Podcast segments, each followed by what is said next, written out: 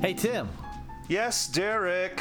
We're going to talk about some movies of the future, but just in case people of the present aren't aware of these movies, Yeah. you probably ought to be careful about spoilers. One of them's 110 years old. So- That's even more than our Universal show joke I made where they were 90 years old. Yeah. If you haven't seen it in 120 years, you might want to be careful of spoilers on this one. And there's some other ones that are newer, but Yeah. yeah. that might be the one. you ruined the ending. This is Central Control. Stand by.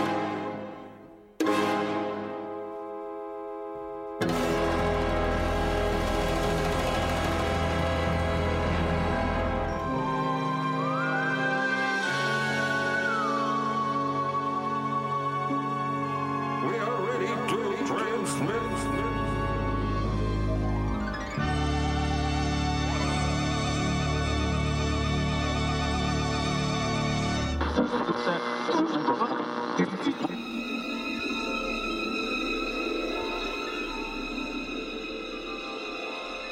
Hey, Derek, yes, Tim.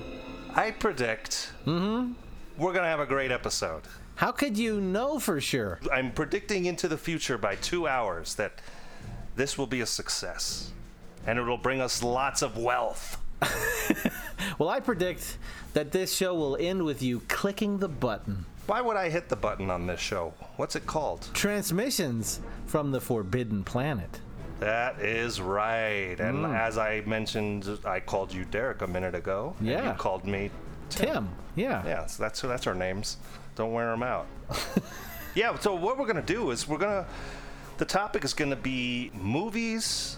That take place in the future all through the years, and we're gonna look at those movies and see, like, retrospect when we first saw them, what we thought of them, and then Mm-hmm. what they got right, and uh, just maybe even nitpick them a little bit. Yeah. Well, we do that sometimes.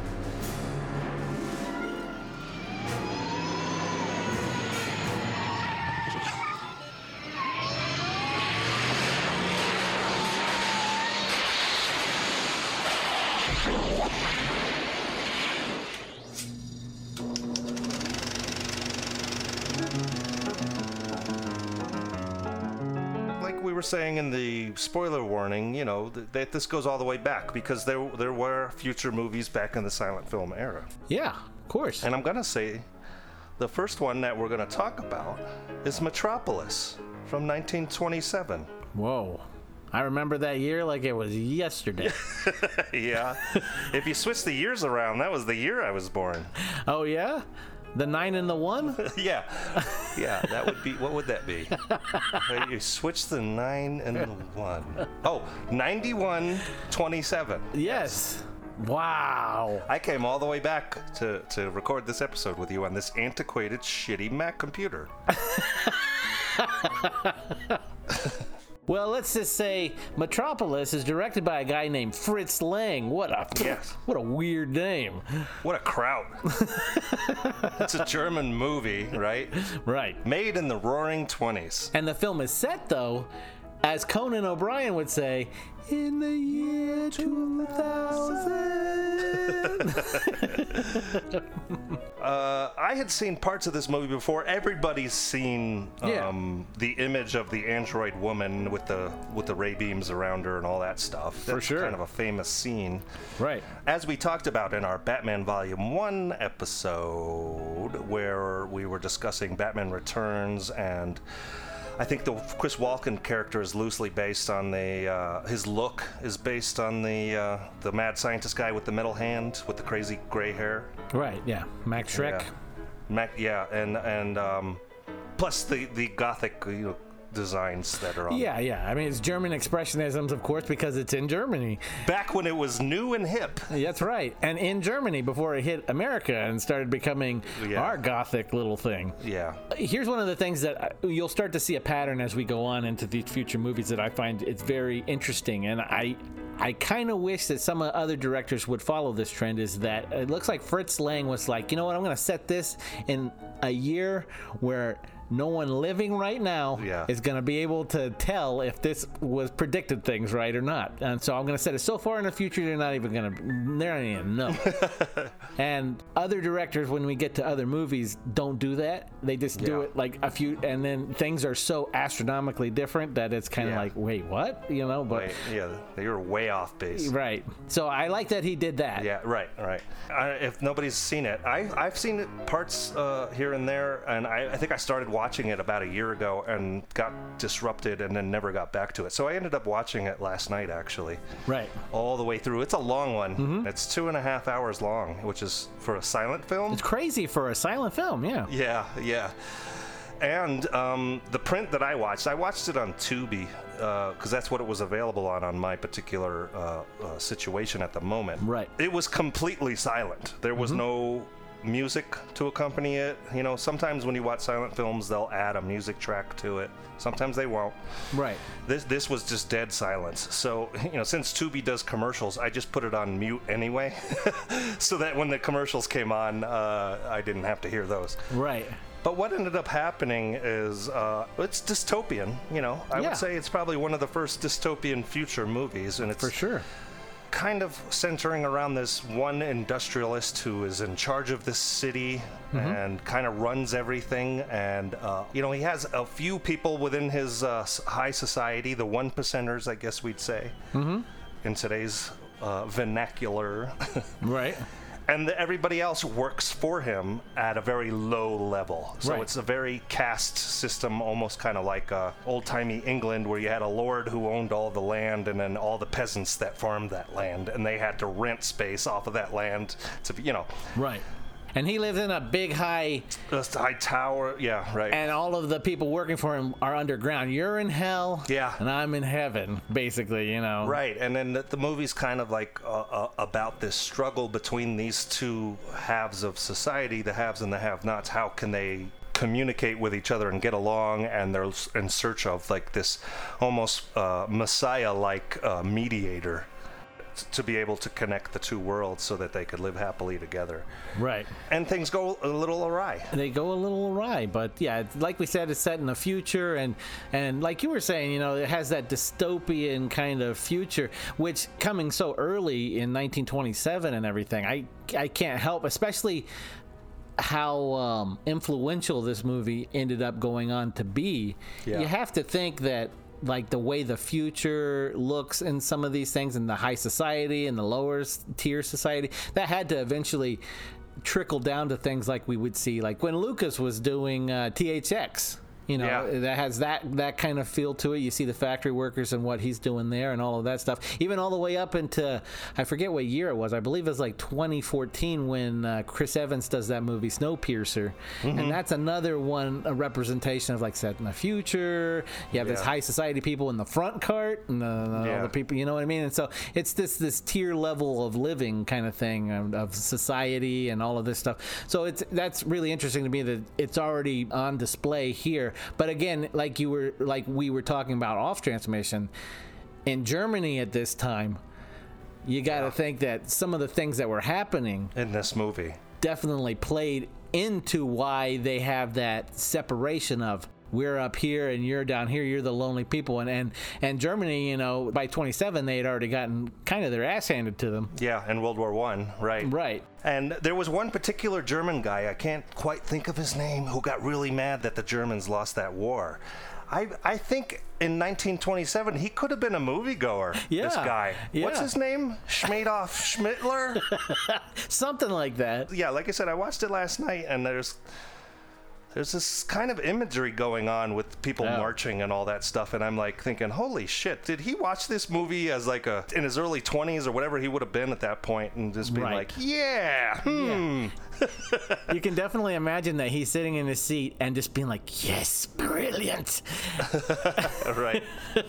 right yeah there's there's these weird eerie things and of course it's looking back on it on retrospect now that we know history and what all happened Yeah. with this schmadel schmittler guy and and what happened with those but there's these weird shots in the film of like people being going into the lower levels where they work, and it, Yeah. it eerily matches some photography that was done during some of the concentration camps that were happening there and stuff. It's just strange. Yeah, there's that, and then there's also you know the whatever the utopia that Hitler was trying to create in Germany. Right. With that, that was in a way kind of what communist Russia ended up being with these like pre-developed, almost what we would call in America projects, Right. but.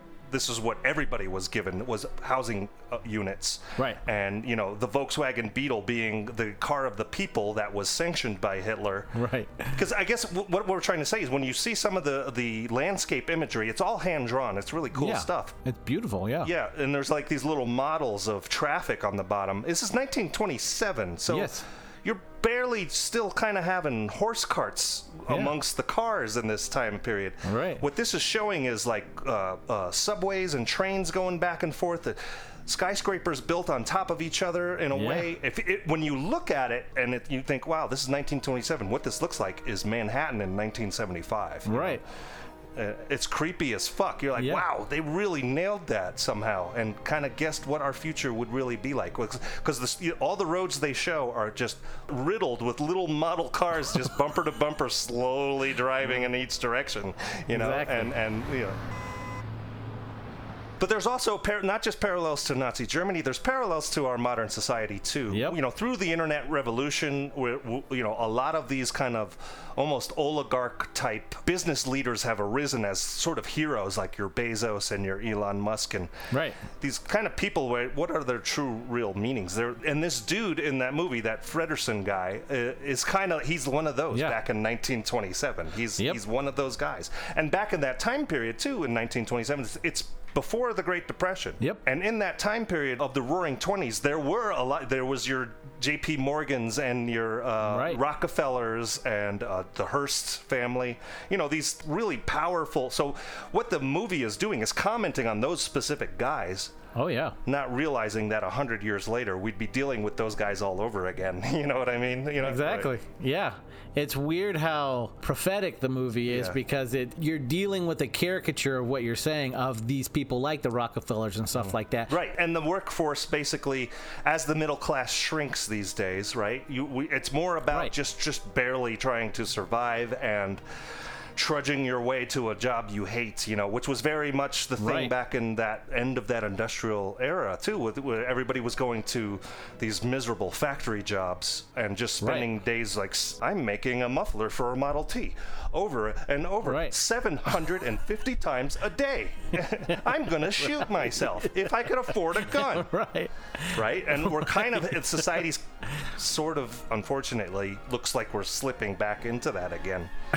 right. Dismantling of the Right. middle class and, and uh, the, the separation between the haves and the have nots. Right, so yeah, i- in that way, the the- the way the film is so prophetic and looking at actual his or future that is to come Yeah. to them from 1927. Right. It also is looking at a future that is picked off of from a ton of future films Yeah. that are gonna pick off of this thing as well because of some of the artistic things that end up coming out of the German expressionism from the future stuff Right. can easily be put into that uh, Art Deco stuff that starts hitting in the 60s about this is what the future Yeah, is going to yeah. look like and stuff like that. And aside from that, too, what this thing also does is you have a robot or android that is artificially Mm-hmm. Yeah, intelligent. right, right. And is able to disguise itself with skin on top of it to make it look human. Wink, wink. Where are we getting all of this stuff? Cybernetic, you know, yeah. Right. Doing its evil deeds and kind of. Uh, Winking, as you said. yeah, it's winking. yeah, you have to, you know, you have to take the silent film era acting with a grain of salt. Oh, yeah. because, man, it, it is over the top. Right. The other thing you got to remember too is, like I said, it was before the Great Depression. The Great Depression didn't just affect America; it fucked up the whole world. Right. And um, Right. I feel like how this movie was being prophetic in 1927 was actually delayed by the Great Depression.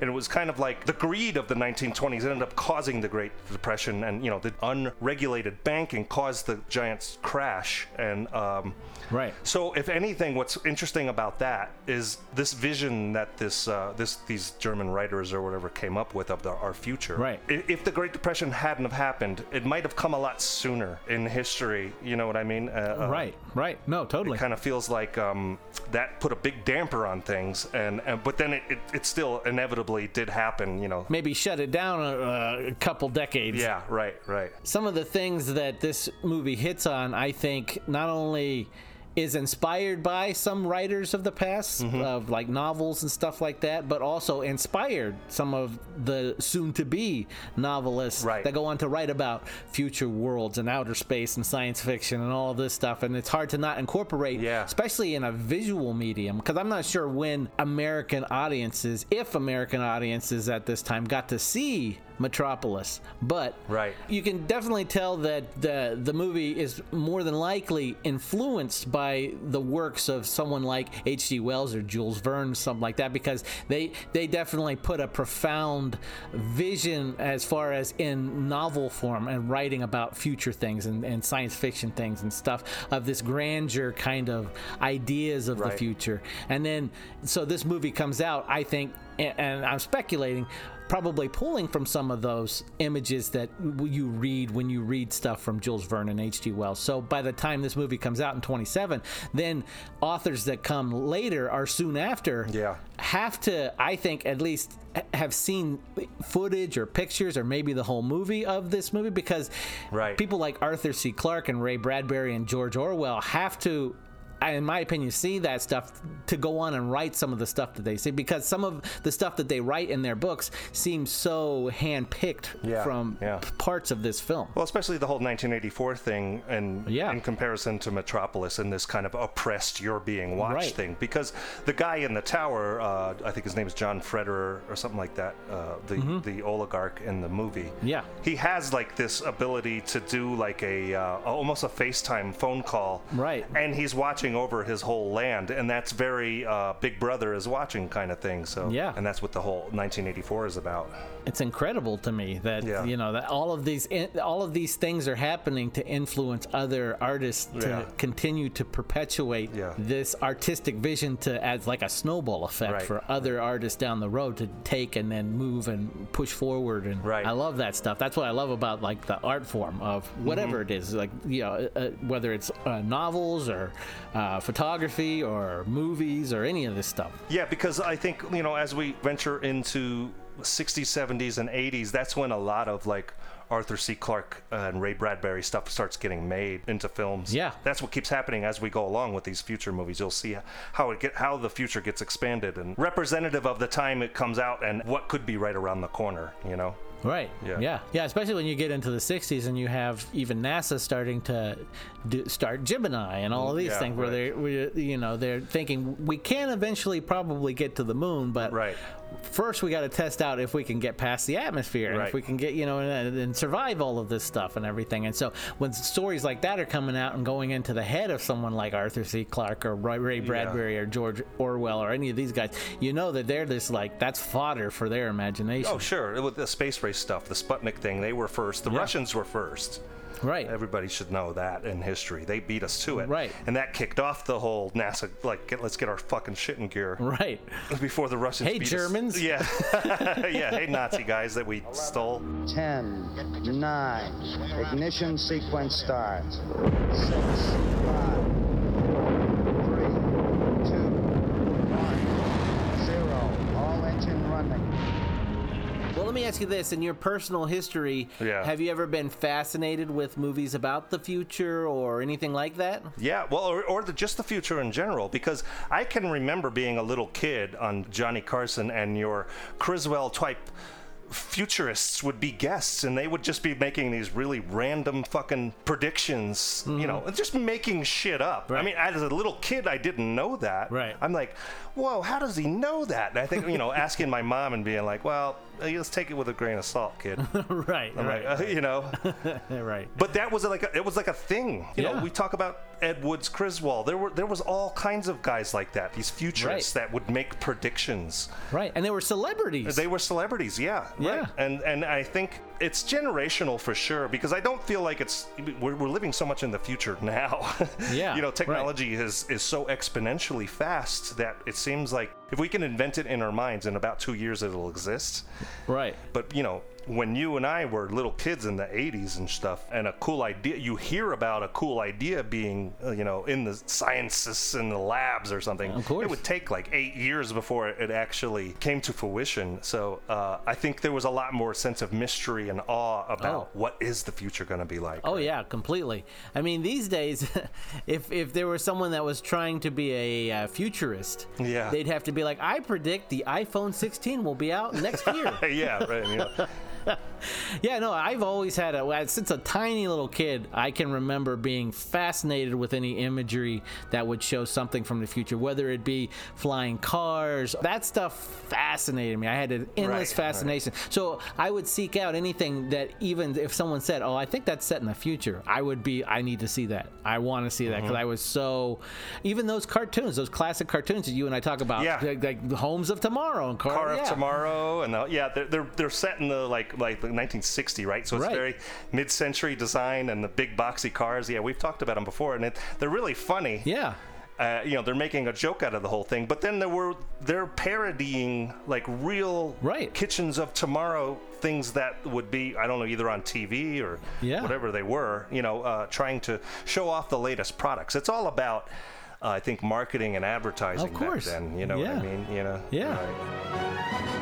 Yeah, and then you know we get up to a point where like I remember six, seven years ago when refrigerators started hooking up to your Wi-Fi Yeah. and the telephones, and I'm like, this is the dumbest thing I've ever heard. Well, I, I, I guess I'm a simpleton because we were at my wife's aunt and uncle's place. She was on her phone Yeah. controlling the washer and dryer. Right. And I was I was just baffled by Right. that. I, and uh, I stood up on the couch where I was sitting and I made a declaration. This is the future. But as time went on, things seemed to be heading in the opposite direction a dumbing down. How did this happen? we, we totally sound like 90 year old men. All no, I know, I know. I'm a grumpy old man. I don't like everything the way it is now compared to the way it used to be. But yeah, so the space race thing definitely, as we said, it was the fodder for the imaginations of all of these creators. For sure. Not just novelists and stuff, but comic book creators and TV people and everything. Right, because we, we talk about in our um, Little Green Men episode how a lot of the um, the early parts of the space race and the atomic experimentation and breaking the sound barriers and all that stuff Right. probably had a big influence on people looking up to the skies and thinking they're seeing flying saucers or maybe they are seeing flying saucers Right. bob lazar but anyway uh, like you said, the rocket ship program Mm-hmm. to the moons and all that stuff, or the like the earlier Gemini tests just going out into space and all that stuff. That really kind of like, you know, because it infected design too. Yeah. Because I know in a, you know being a car guy, there was this whole thing in the late '50s to and early '60s where they started incorporating in American cars anyway. They started incorporating kind of like the rocket age into it, where like Oh, okay. exhaust pipes would come out of uh, the bumper and be like in- integrated into it to look like little rocket ships, and, and they Oh. were doing all s- kinds of stuff like that, and and probably in like uh, kitchen design too. Oh, like- all right. Beauty of design and easy accessibility are the highlights of the modern cocketeria. A place for everything and everything in its place.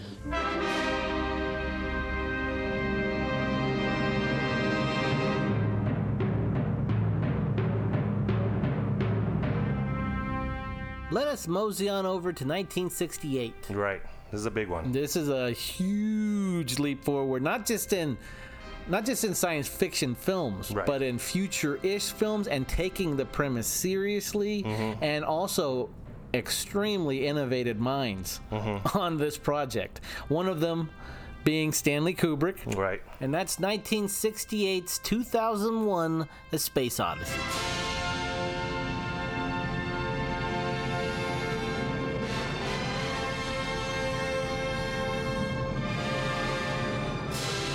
One of the things I found interesting about this was that the movie came out first before the book. I thought it was made because of the book, but actually the movie came out first. But he did, yeah, he did help. What helping him write it though, right? Yep. He was helping. Yeah, no, he was there, and, and of course, Kubrick being Kubrick had all of these specialists coming in and talking with them and saying, you know, Yeah. Mm-hmm. what, how if we had a space station, how could we get real gravity Right. functioning in that thing? And so, Right. the things that you see in the space station and this thing, how it's turning and they're walking on that. The centrifugal force Right. of it was, is- which is really how we would do Yeah. that. Yeah, Yeah. exactly. Just spinning it outward, and so that everything's pulling out to the side. Right. Yeah, it's gen- it's genius. And so yeah, and so the tech that they're designing to be able to shoot it to where it looks real on film is also they're having to come up with sets to Yeah. support it because that's the way you would do it in real life or supposed real life Mm-hmm. Right, right. if it really happened kind of thing. It's just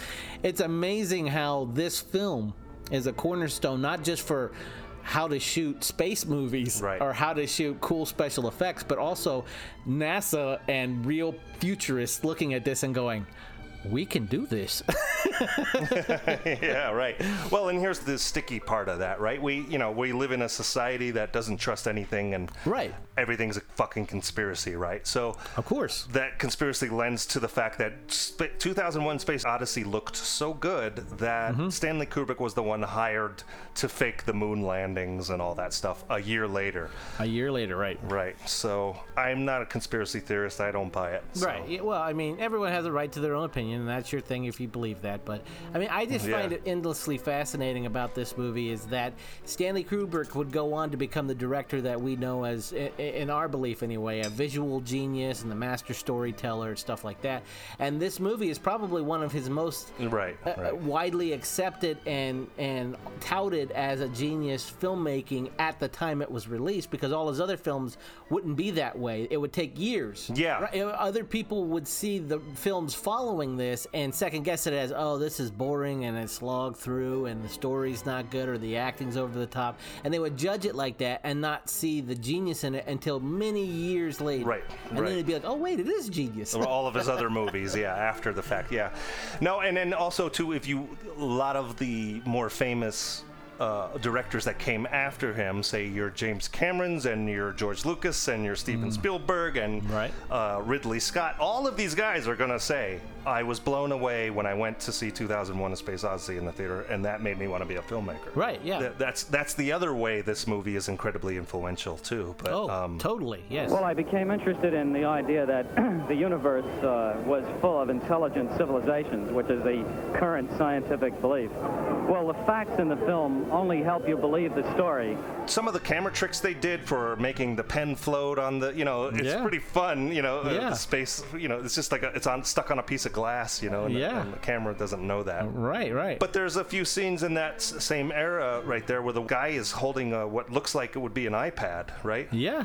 and you have to look at that and think Steve Jobs is going, hmm, as a, as a young man, you know, or maybe he saw it in the 90s and said, Right. hmm, iPad. Let me start with something smaller and I'll work my way up to that. you know? Right, yeah. You never know, though. So, what's your history with 2001? Um, I think it was one of those ones because it was influential on my parents. They wanted me to watch it as a little kid, and I remember watching it, and probably because it's a little d- too dense for me, and a little, Oh, and right, right. definitely s- slow paced. Right, without a doubt, yeah. once they do finally get to the howl parts and him wigging out a bit, then it starts to catch my interest. I, I do kind of remember that, and, and- Right. But also, I think even in the early '80s when I saw it, I, it still looked really, really good for its time. Oh, yeah. yeah. And uh, I probably rewatched it a few times. You know, uh, more as an adult, and then really, you know, seeing it for its genius and all that. Right. And I think I saw it most recently about a year ago. Okay. I'll let you tell your story, and then there's something about then it deals with the future stuff that I, I it kind of hit me in that moment of watching it last year that uh, we'll get to. So put a tack on that, Derek, Ooh, let's put that up here and wrap some yarn around it so we'll lead back to it. Mm-hmm. anyway. Yeah, I came to this as a kid. Again, it was one of those things because it checked off two marks in my book, which was it's space Yeah, and it's future. right. And so, check, check, I want to watch this. I rent it as a kid. I'm probably eight maximum. Mm-hmm. Yeah. I ran it, I put it in, and all of a sudden there's like apes and Oh yeah, right, right. with the- classical music playing, and I am like, I got fucking gypped. what is this? Yeah. Where's space? Right. What's the future? What's going on? You know, unless Charleston Heston shows up soon, I got ripped off. yeah. Right, and then there's that harsh transition from the Right. from the bone being thrown Yeah. to the spaceship out in space, which is genius. brilliant. Of course, everybody knows that, but Yeah. as an eight-year-old, you're going, what? I- what? where'd, where'd the monkeys go? Here's the thing: is I didn't make it through to see that because Oh, I really? was just like, yeah, I got pissed. Oh, I was just wow. like, what is this crap? And I'm I'm pulling the V- VHS out and looking at the front like it says 2001: A Space Odyssey, but it's not space. you know, That's funny. Well, it's, it's supposed to be primitive man, but um, Right. like Cro-Magnon man or whatever, uh, what their perception was in 1968 anyway, which has Uh-huh. evolved quite a bit itself. right? But um, that prelude there is a good, what, 10, 15, 10 15 minutes? At isn't it? least 15 Yeah. minutes, I think. Which is like an hour in, in eight-year-old uh, time per- Right. perception. Yeah, no, yeah. Five minutes, I'm done. Yeah, right. And so, yeah, I remember putting it back in a little case and putting it there, and that was it. And then finally, you know, years later, when I'm like 16, 17, and I see that, remembering that, and thinking, like, Disappointment. I, want to watch that because maybe I, I, maybe it was weird and I got something mixed up with the tape or something. You know what I mean? I Yeah. just thought maybe I did something wrong. So I put it back in, and sure enough, there comes the apes again, and I go, no, this is what I remember. I wonder what's going. So I just you know sat through it this time a little more composed and everything, and then finally get to that stuff, and just just seeing it, the visuals of it Right. was like wow but then Yeah. you know you go on this journey with the film they have this big long part where they're on the moon and they're walking towards Yeah. the monolith that's on the moon Right. and it's just this annoying weird on your edge noise playing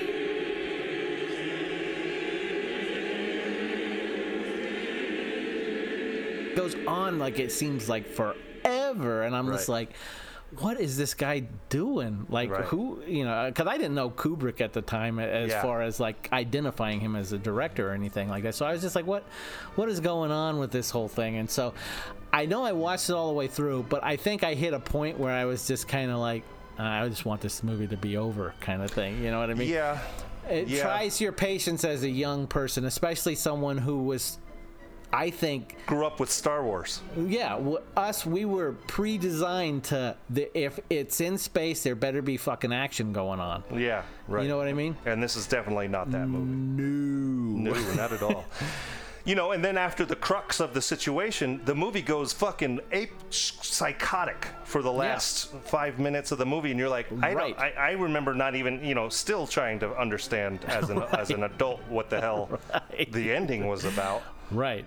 But the situation with Hal and the computer and it's Yeah. doing its thing and it's turning on it. Well, so, of course, you know, a lot of times when we talk about AI, we're often talking about it from a, a scary perspective, right? And this HAL nine, it's HAL nine thousand is the computer that's basically running the ship for these two astronauts. Correct. Uh, especially while they're in s- in sleep hibernation or whatever.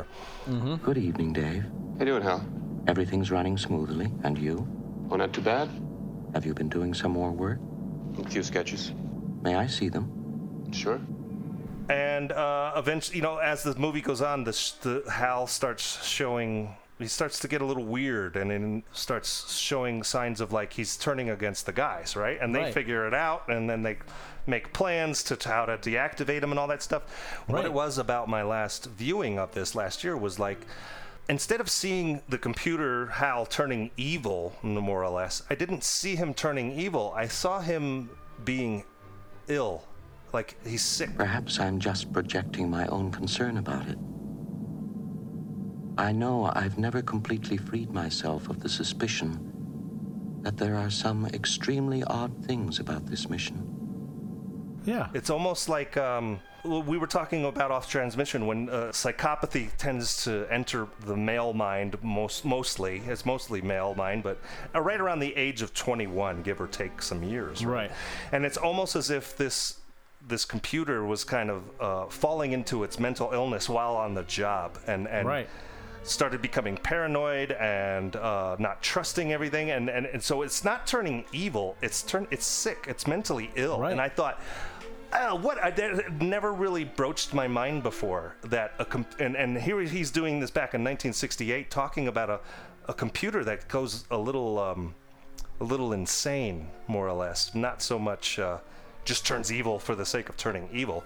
Right. As I had viewed it so many years before. Right. And I thought, oh, that's interesting, you know, like, because that probably is a weird anomaly. and It's a it's a weird anomaly in us as a human machine, you know. Right. Why couldn't it happen with uh, a complicated uh, uh, programming? and all that? We get viruses, so yeah. can they. And and so do computers get viruses. Yeah, well, that- I mean that's a little different, but uh, yeah. yeah, yeah. But yeah, computer can get sick right. in, in a viral way, right? eventually just to work my way back to this real quick is that when i finally watched the movie on its terms Mm-hmm. i was in san francisco and there was this old-time picture house uh, called the, the castro Mm-hmm. and it was old-time theater balcony beautiful this old That's the whole district. yeah, yeah, The yeah. It's Castro a whole day, yeah, but it's the a main big movie theater there. They play old movies. It's all on film, and so I got to see a 70 millimeter cut of it. And there's something that happens when you're not watching it on a TV. That when the movie's bigger than you, Mm-hmm. Yeah. and you're sitting in front of it, and you don't have the access to, I'm gonna look at my phone, or I'm gonna look at a book, or I'm gonna, you know what I mean? Right. all you can do is watch this movie. You become, I did, Mm-hmm. just enraptured with the whole journey of the film. And when even when it gets to that weird part that you're saying at the end and everything, it's just kind of like it. It's so all encompassing when you. It's so big in Right. front of you that y it's just like, oh my god, it's just it's so beautiful and overwhelming and, Mm-hmm. and stuff like that. And so when the uh, what you were saying about the whole Hal thing, you know, when I saw it for that time, I was really just like, Hal is also yeah, he's like you say, that's a good analogy is that he's sick in mental illness or something like that, but he sees they're plotting against him Oh yeah, yeah. and he's defending himself. Right. You know what I mean? And so th- that's that artificial intelligence that you're saying. I'm not just here to help you. I'm growing in uh, consciousness. Yeah, that's that's like where the paranoia kicks in, you know. Uh, Right. He feels like he needs to read their lips to know what they're saying. Right. Because I don't know if I trust them. Yeah, exactly. And I'm scared of everything that's happening right now. And who are these two motherfuckers? right. And that's that genius thing that Kubrick is uh, able to do is you don't need this giant robotic scary thing to scare you. Mm-hmm. He's just this slow pan in on this weird red light eye thing Yeah, that Hal right, right. is Yeah. and you're unnerved by it. oh, sure. Anyway, sure. not to get too much into describing the film or anything, but just this is really interesting to me is things that the film got right as far as predicting Mm-hmm. things was how artificial intelligence, Right. iPads like you said, Yeah. lip reading computers, Right. moon landing of course, which was the next year, video calls, Right. and a space station. right. Right. And then one of the smaller things that it mentioned too was that before this film came out, there was no thought of how would you put in a windshield where you- the main area is to look out when you're piloting in space. Uh-huh. And that became a thing because of this movie. oh, okay. Yeah. They're kind, you kind of need to see where you're going. Right, right. I mean, ask Han Solo in the asteroid field. What are you doing? You're not actually going into an asteroid field. They'd be crazy to follow us, wouldn't they? It's interesting in the portrayal of Hal being this kind of monotone, almost unsympathetic, yet he has emotions kind of thing. The two astronauts are also portrayed and acting the same way, too. So that Yeah. it, it puts them, all three of them, on the same level of dy dynamicism in their personalities. you know? right, right. So that when one goes off, you know, you're like, what is going on? right. And you also see the correlation of how Hal talks to when we get up to Knight Rider and how Knight Rider talks. Oh, for sure. the only the difference is, is the little red eye is going back and forth. right, right. That's Which it. they stole from Battlestar Galactica anyway. Do you wish further information on Silicon Valley? Hell no, I want to know who you are and how you're listening in. There's no reason for increased volume. I am scanning your interrogatives quite satisfactorily. I am the voice of Night Industry 2000's microprocessor, KITT for easy reference, a kit if you prefer. Kit's noise is the same noise as a fucking Cylon's noise. the old Cylon. But both are in the future. Yeah, yeah, right, right.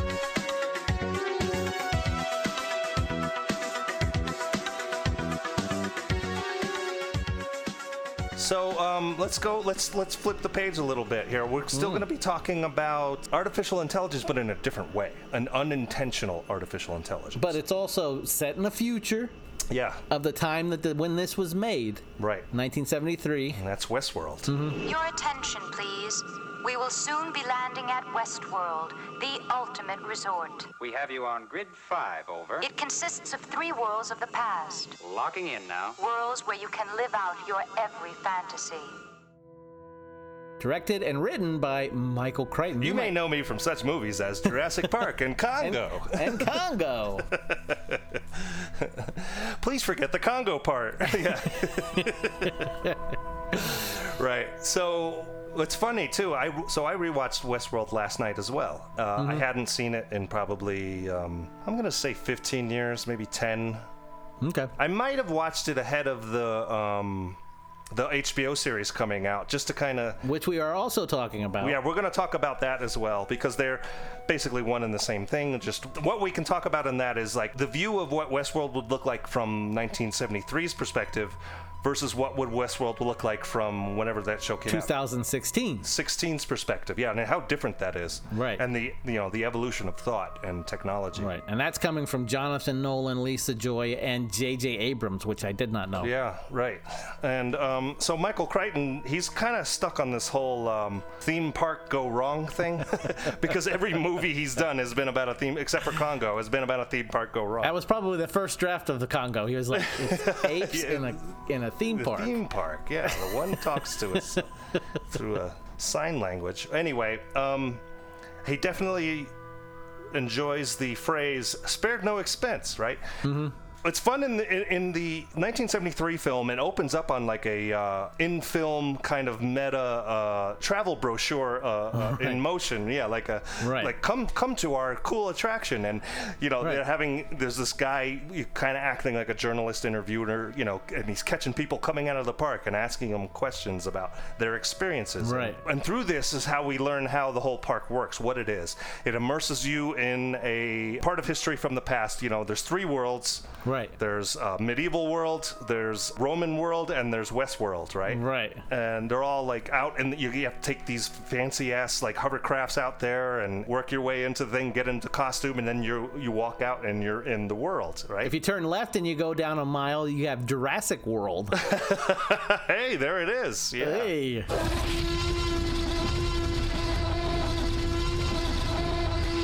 Shut up, Chris Pratt, you wiener. anyway.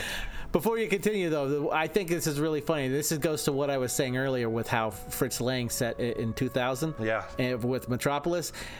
Michael Crichton decides 1973. I'm going to set this Westworld movie. I'm going to set it in the future to 1983. yeah, so 10 years down the road, suddenly we have like full anatomic. Un, uh, you can't tell apart uh, from human uh, androids walking around and hovercrafts and all this stuff. Yeah, I'm like, wow, wow that's really. Let's kick it up a few decades. Yeah, there. I think it, at least 1993 when Jurassic Park comes out.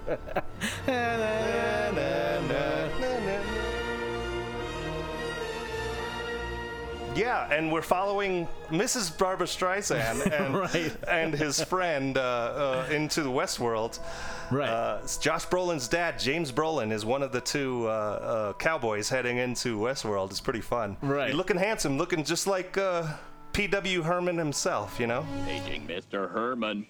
Mr. Herman, you have a telephone call at the front desk. I'm a loner, Dottie, a rebel. anyway, um, and and the whole premise of the movie is that if you've seen the TV show Westworld, it's the same. Mhm. The man in black that they keep encountering in Westworld, super cool. It's Yul Brenner. Yeah. Straight off. What is the Magnificent Seven? Right. Was that the one he's in? Yep. I've been offered a lot for my work, but never everything.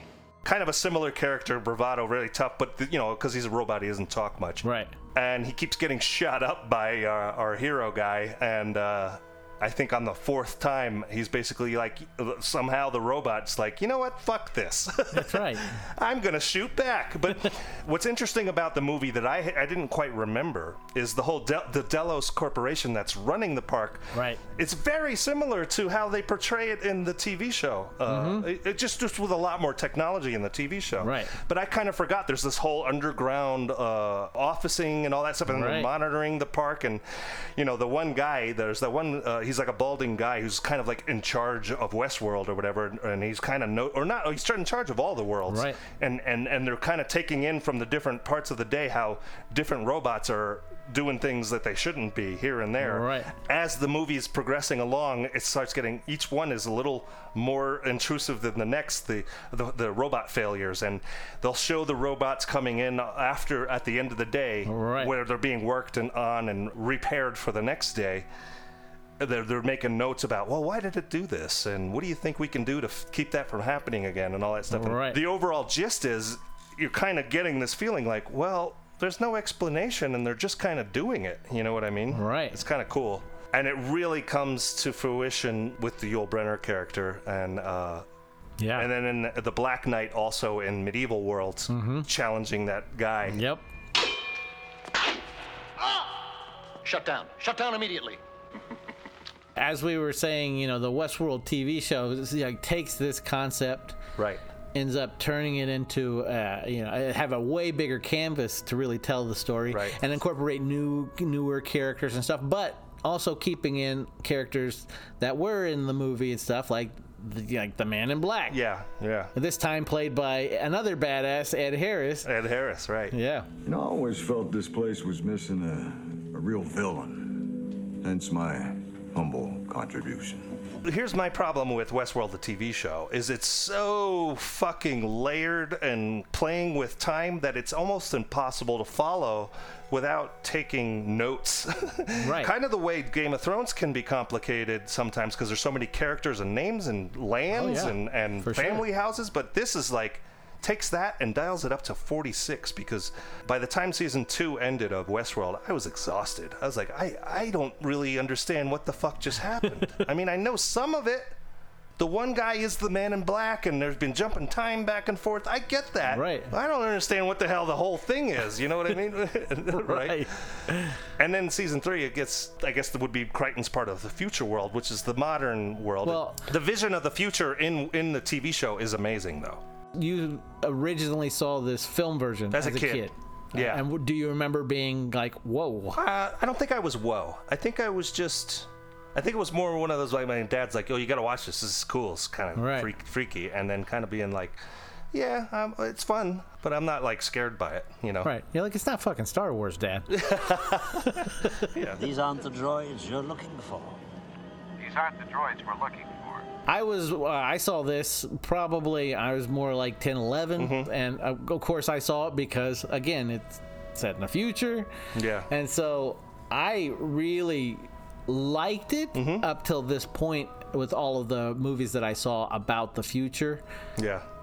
It none of them felt dated like this one did when you're watching it. Right, It does feel right. like you're watching a 70s movie when you're watching. Well, and here's the here's the thing, right? Well, You know, computer chips and motherboards and all of that shit was very foreign to the population of 1973. Oh yeah. Right. So when they are showing these robots being worked on and open up, all they did is just like it's almost like they took a personal computer and broke it apart and threw it inside of a mannequin. Right. you know, exactly. it's like you take you take Yul Brenner's face off and it's like this little mouth horn and a Right. couple of sensors and a few motherboards in there, and I'm right. like, It says Commodore 64 on the top, and you're like, what? yeah, right. 64K memory at a price that will put a computer in every home, business, and school years before anyone ever dreamed. for. I know my 64, my Commodore 64. And compare that to the way they portray it in Westworld, the TV show, and it's that's a genius, beautiful. It's, amazing. beautiful. Yeah. The way they do the white material Wash, that kind of yeah. almost like 3D prints them, and, Right. you know, and and starts from the very center of their nervous system and works their way out to the bones. And to Right. the, it's so cool. It's so cool. Yeah, yeah. It takes the idea and makes it way more tangible to us now. Oh yeah, for sure. Seeing it the first time for me because it felt so dated, I had a hard time getting lost in the world. Yeah, I- well, uh, not just I just kept getting lo- lost in oh I wanted a future movie. This is a western, and then Oh. elements would come in of futurist or medieval world or these guys in the labs and stuff like that. But I never w- invested. I remember distinctly as a kid thinking like, I wanted. This is not what I wanted. Yeah. This is not what I wanted out of a future movie, but I still liked it for what it was. I just never, I never took it and put it on a mantle of this is a future movie that had a lot of cool things in it and stuff like that. Even though it does, in retrospect, I'm looking back on it, but I don't think I saw the cool coolness of it or even took it into uh, like my memory bank as a future movie until the 2016 show hit, and then I go, oh yeah, that was a very innovative movie back then. That what he was doing, even though I, I I do think that it probably could have been shot a little differently to not make it so dated. Yeah. I, I definitely appreciate it a lot more now than I did as a kid. Wanting to see, again, probably a kid wanting to see flying cars and hovering things like they Right, have in the right. movie, but it- not represented correctly to me. Oh, you just barely see the, Yeah. the hovercraft, and you never Right. see the full thing. You know, it's Right. always on like a monitor and uh, yeah, perspectives of it. But um, the first movie touches on it a little bit. The show like spends the first couple seasons dealing with the kind of debauchery of human desire, right? Yeah. You know, it's basically a place for you to go and live out your worst possible fantasies of being a murderer or a rapist or a gambler who can win or shoot shoot the guy, you know, whatever. Which is ca- the scary thought of what would really happen, right? Mm-hmm. And the depravity of man. yeah, exactly. that Yeah, whole thing. right. And then, then that raises all of these questions. I think with the movie too, but uh, probably more with the show, which is, y- you know, is the AI in the story really evil? Yeah. Or do they really have a cause to rebel? And I think if you. Well, I think all of these themes are very muddled in the 1970s. They're Yes. there, but barely in there. Right. Like the, the taking advantage of the uh, sex workers and, and right. shooting the sheriff to get out of the jail and all that stuff. Right. But in the, you know, because society had advanced so much and, and, and what we can show is more acceptable of, of the darkness of humanity. Right. And also the canvas is so much bigger, right? Yeah, and the canvas is so much bigger, but we can explore that way more. And and I feel like what they're trying to say is if these robots do become sentient, which was what we find out, you know, if you're into the series, it's by design. It was Right. done on purpose, Right. Uh, you know, because uh, the mad genius he thought it was time for humanity to end, and and planted the seed for AI to come out, and we. Evan Rachel Wood's character in that show uh, is kind of the first one to break out and start to have uh, consciousness right and and once you s- and when you see it from her perspective because this is what is different There the show is showing uh, from her perspective what her life is like Mm-hmm. Mhm. having to relive this shit over and over again with slightly different consequences of whatever a guest is coming up to her and right either taking advantage of her or shooting her or whatever you know and then that's when you start to see yeah yeah yeah right yeah they, they have a cause they have the hum, humans suck Yeah. you know and uh, And as this starts springboarding off of these other characters, like Tadia Newton's character and her kid, yeah. and James Marsden and all of his Yeah. the stuff that he got, all of that stuff is, I think, especially in the first, yeah it goes way off the rails after that beautifully woven in the first Yeah. season and then just the subtle performances even by anthony hopkins which i think he just Yeah. does a masterful performance he's very subtle There is no threshold that makes us greater than the sum of our parts, no inflection point at which we become fully alive. We can't define consciousness because consciousness does not exist. and our buddy jeffrey wright and i'm so happy that he got that show just to finally give him a springboard that everyone else could see how great he is Because that's like like I said in our Batman Volume Three episode, I talked about how I hadn't really been familiar with Jeffrey Wright much. Right. I think he was one of those character actors that was a character actor until Westworld. Right. When he stood out to me and I really took notice and Right. that's when I was happy to see him in the Batman, you know. Right. Because I knew what he could do because of Westworld, you know. right Um, yeah, yeah, right, right, and, and and it's just it's also you know to give us an opportunity to you know Westworld '73 versus Westworld 2015, same story, different you know right the difference between what the future looked like in '73 versus what the future looked like in 2015 is pretty astronomical. Oh, yeah. astronomically different. Yeah, and also, You I know. mean, you gotta you gotta look as it's like we said, the '73 version of Westworld set in '83. Yeah. The show is set in 2053. Right. So that gives them a big leapfrog to kind of allow right. I probably, if I were a contributor to ideas of the show, I probably would have told him to push it a little bit more. Like yeah, 2073 or something. Yeah, yeah, yeah, Yeah. Anyway, not sticking on this one too long. I just thought that, the, especially the, looking back at the '73 film now, how it, it it does correctly present how humans of the future, which is us now, Yeah. our fascination with an AI in an attraction, whether it be a theme park or games or anything like that. We really do kind of thrive on that now as far as you know a lot of entertainment for us Mm-hmm. even if it's jurassic park the ride Wah, wah. Look, a scary dinosaur going by slowly and staring at us. We spared no expense.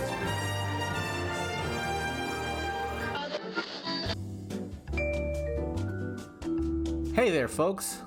We just wanted to let you know in case you wanted to reach out and have any questions for us, or even wanted to answer some of the questions that we've posed to each other during the show, you can find us on Instagram and Facebook at at TFTFP Podcast. Yes. Sometimes you might want to use Twitter instead. Yes. And, and if that's the case, you go to uh, the address there. It's a little different. It's podcast TFTFP. Hey, if you want to send us a shiny old email, you can do that at TFTFPpodcast at gmail.com. That is beyond the truth, my friend. And do us all a favor and like, subscribe, and review us because it helps us out.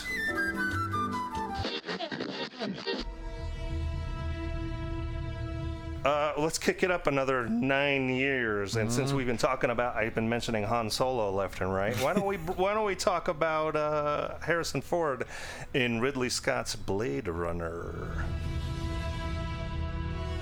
They don't advertise for killers in a newspaper. That was my profession. Ex cop, ex Blade Runner, ex killer. Right. Yeah. Let's talk about how they decided to set this in 2019. Uh, oh, yeah. Yeah. Flying cars didn't work out. No, no. Yeah, well, oh well. Damn it. So this movie, of course, is b- based on a book by another really prolific writer, Philip K. Dick, Mm-hmm. and that was Do Androids Dream of Electric Sheep. That was put out in 1968, Yeah. which is just crazy to think about some of the themes from this movie being represented in this. So, you know, if you want to hear about our personal stories with the, with Blade Runner, uh, you can check out our episode uh, "Opinions Change." It's in our first season and all that stuff. We talked all about uh, Blade Runner and how how we came to it. kind of like you had with the uh, uh, 2001 experience. Right. It, it, it just was boring and slow. Right. And then when you see it as an al- adult, it gets better. So, and I had a similar experience with Blade Runner as well. Right. But um, like you said, it's set in 2019, which we've already passed, and um, it kind of gives this. Uh, it's a, another dystopian future where things have kind of devolved a bit, and kind of like in Metropolis, there is that lower class society that's stuck in the ground, and they have that. That gibberish he talked was city speak, gutter talk, a mishmash of Japanese, Spanish, German, what have you. gutter talk yeah all that stuff Right. i thought that was interesting to, to talk about is dialect because we talk in our, our dialogue dialect episode we do talk about the evolution of language and how it changes over time No, I thought that was genius. Some of the things that they start bringing again, like Ridley Scott, he's one of these directors. He brings in some futurists and says, "What do you think? Well, where, Yeah. what what thi- what will things look like and stuff?" I mean, we want to honor. You know what Philip K. Dick said in, in his novel, but we're not going to be beholden right, to right. it. Yeah, and then, uh, but we also want to go off on our own little tangents, and because uh, Ridley Scott is so very visual. He also has to go off on his own tangents where you know there's smoke in a room for no reason at all. And but yeah, he, he's looking at futurists and, and saying you know it's a society pushed together and stuff like this. Things start to evolve and and mutate into ways, and so language was definitely one of the things they brought up and everything else. But the one thing that they pushed, that all of them said across the board, and and Ridley Scott coming from advertising was just like, yeah, this is something I really want to push, and that's how everyone is inundated at this time with ad. Ads are bigger than everything, you know, Coca Cola and Atari and Pan Am Yeah, and you know, and right, all of right. these things, which are- is one of those things that came true yeah, and it's just it's crazy to to think how he's showing this future and the way all of this stuff is kind of diluted society. Mhm. And when you look at certain parts, you go downtown, especially at night, and you look at certain things, especially in a big city, you can Mhm. kind of see the remnants of Blade Runner all around and stuff. So those guys really kind of had their finger on the pulse of certain things. Right. Not so much on the flying cars, though. Yeah, that's the one thing they missed, right? Yeah. Right. I always thought the cars in, in Blade Runner were goofy looking too, because they're so not very aesthetically pleasing. They're kind of bulky and weird, and and, Right. and have angles and places that don't really uh, aren't pleasing to the eye. So here's one of the things that I thought was cool. I looked this up, and, and in the movie there are flying cars, but one of the holdouts from one apparently one of the futurists is wh- what I read to Ridley Scott was if you're gonna do flying cars. Just make it something government officials would drive, or police, or something like that, and, and, and leave it there. Not regular people. He's like, because it doesn't make sense. Right. Why would you give licenses to people who can barely drive cars to fly around and smash into buildings and stuff? He's like, no, but it makes more sense to me if, because police have helicopters, and Oh, Ridley didn't. He wanted it more populated with cars, Right. so it, the look of it is what won out over the more sense of it, I guess. and Oh, everything. okay. But if they would have Yeah. stuck to that, I, w- I, I like that. I Right. like that. If there's going to be flying cars, not everyone's flying around on a car because that's ridiculous. yeah. The only way that works is if, in the Minority Report aspect of what Elon Musk is trying to push, is the autonomy thing, right? Where all cars work together to not crash into each other, Right, You right. know, and and I kind of think of that sometimes. You know, when you see Coruscant chase in uh, Episode Two of Attack of the Clones, uh, Star Wars, and they have that you know multi-layered. Coruscant uh, vehicle thing. I thought is is the the thought pattern there is that you get into that street zone and you're in an autonomous uh, Right. You would hope. You would hope anyway. right. Hold up, Anakin. Hold up. And like I said, and Min- Minority Report kind of introduced that as well. Right, for sure. Oh, while we're on the subject of Minority Report, right? the- One of the biggest things in Minority Report with Tom Cruise uh, that kind of stuck with everybody is the gesture control uh, computer thing where he's pulling stuff up and expanding the the uh, the screen and the, the screen is a hologram and all that stuff. Right. Well, like I, I've said in past episodes, I'm a BMW technician, and BMW took that idea and made it real. So there is for a lot of your um, infotainment controls or your air conditioning and turning your fan for your air conditioning up and down.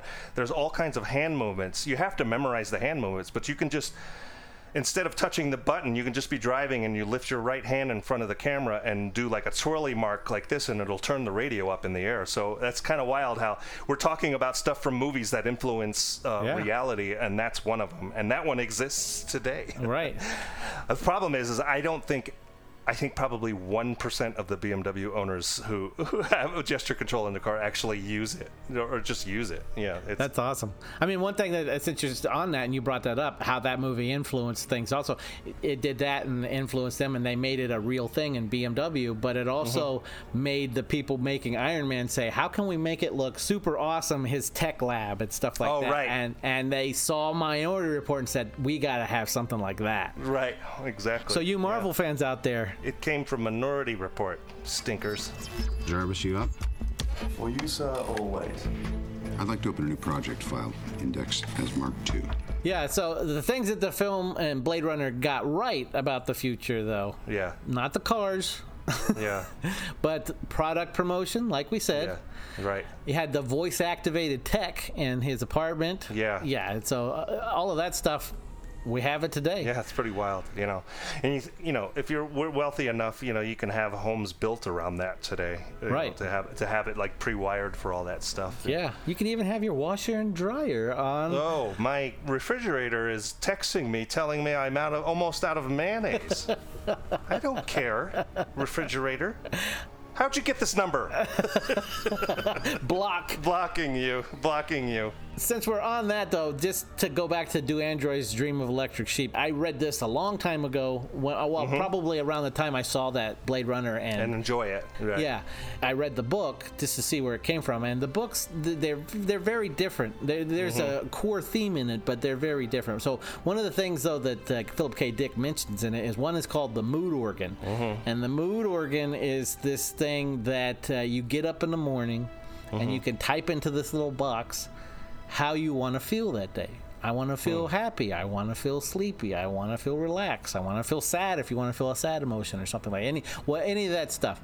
And that to me, the minute I reread that for for doing the show, I was just like, well, that's that's like what we have in drugs anyway you know your monday Yeah, tuesday right. wednesday cap you're just like okay well i want to feel happy i'm going to take this pill i want to Right, feel right. you know relax i'll take this pill and so Right. that's crazy to me and then there's another thing called the empathy box mm-hmm. and the empathy box is this thing that anyone in the world can hook into Right. and to feel more human they can hook into this thing and there's uh, this i think it's called mercer's heel going up the hill as he's climbing the hill rocks are falling down the hill sometimes they hit him and you can feel the pain w- of this guy going up the hill that you're experiencing while you're watching this and this is to help you feel not just sympathize with someone's uh, sorrowful stories or something but also Right. feel their pain to feel human but while you're tapped into this box, all these other people can see that you're tapped into this box.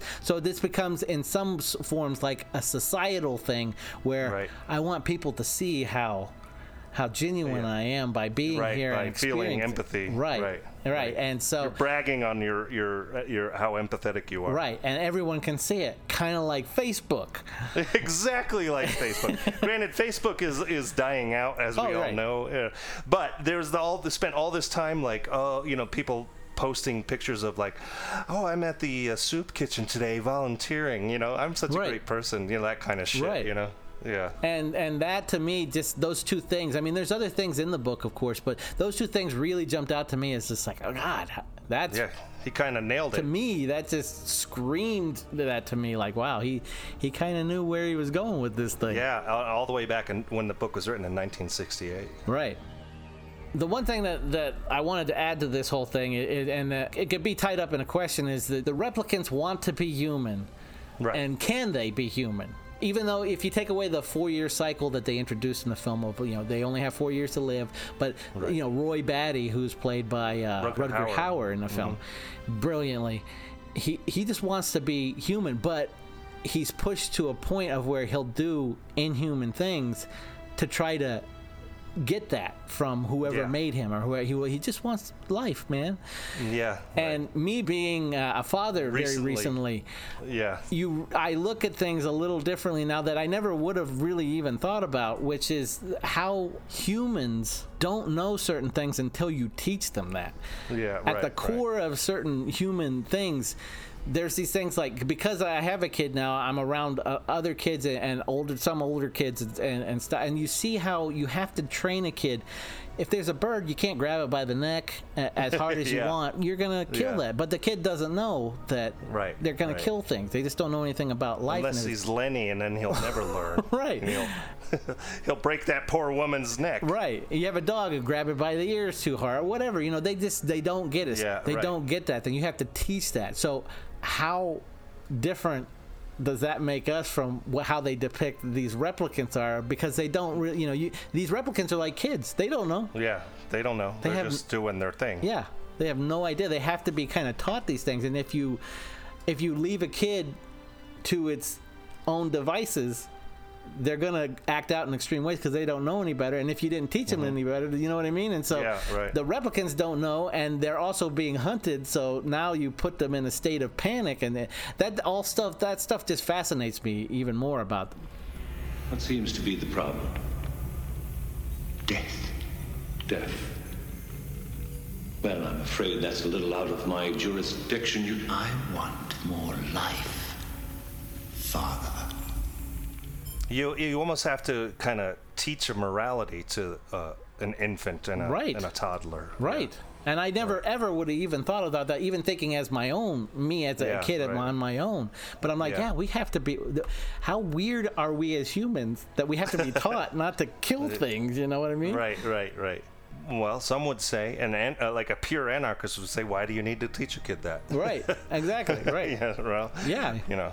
Like we said, there's opinions everywhere. Yeah, right. Well, and, and there was a time in in history where it was almost necessary to teach the kid to do that. Or you look at some of these like El Salvadorian type murder squads where those guys are trained to be murderers from the age of five on. Right. And so they're, the pathology is beaten into them so Right. that by the time they are a physical specimen, they're doing their job for you as Right. a, anyway it's it yeah it's strange you know it's a matter of perspective and it, it also puts uh, into perspective how how much of a tightrope society is walking Yeah. on you know But yeah, I mean, just looking at it from that perspective, and then when you see that end scene where Rudger Hauer saves Harrison Ford's life when he could have easily killed him by letting him fall off that building or pushing him off that building, and he saves his life, and that last little deed he does is just fuel what life is. Hey, I saved a Mhm. life, so that makes me more human than you, probably. You know what I mean? Kind of thing. yeah you know? right exactly I don't know why he saved my life. Maybe in those last moments he loved life more than he ever had before. Not just his life, anybody's life. a lot of these themes you're talking about right go into this next movie that Oh, we're yeah. going to mention a lot of you know because it's steeped in it and that's uh, 2014's ex machina Yeah. Do you know what the Turing test is? It's when a human interacts with a computer. And if the human doesn't know they're interacting with a computer, the test is passed. And what does the past tell us?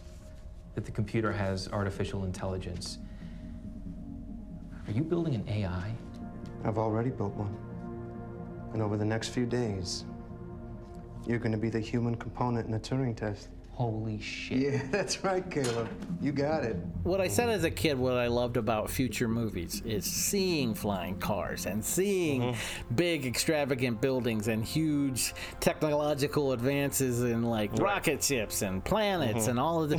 What, When you get to the age that we are now, and you've seen uh, that done a gazillion times, and sometimes more than likely poorly, yeah yeah you start to be like, okay, well, maybe that's not so as fascinating. So when you get to something like Ex Machina and what he does is this, he doesn't tell you where this is in the future. It's somewhere in the near future, but you Right, know who knows when. But you don't see flying cars. Everything looks a door looks like a door, and a kitchen Yeah. looks like a kitchen. Right. You know, and I, that's what I, I, one of the things I really love about this film, and I think it's what grounds it to when the spectacular things start happening. To me, eh, when I saw the tech of the film, it was it was kind of like, oh wow, this is cool. It makes it it makes the smaller things be cooler. Yeah, and and so we're it's again we're dealing with AI, and uh, again we're dealing with one of these. Um, influential techno moguls like uh like again like an Elon Musk who, you Mhm. know, I don't think Elon Musk is one coming up with any of the technology he's Right. kind of riding off the ideas of other people who are coming up with it.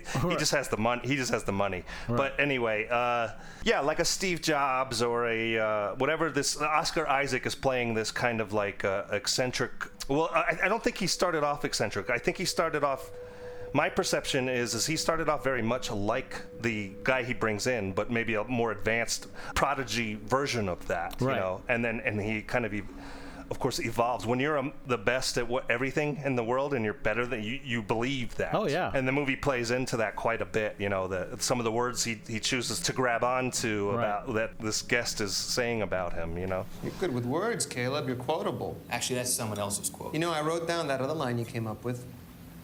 The one about how if I've invented a machine with consciousness, I'm not a man, I'm God. I don't think that's exactly. I just thought, fuck, man, that is so good for when we get to tell the story, you know?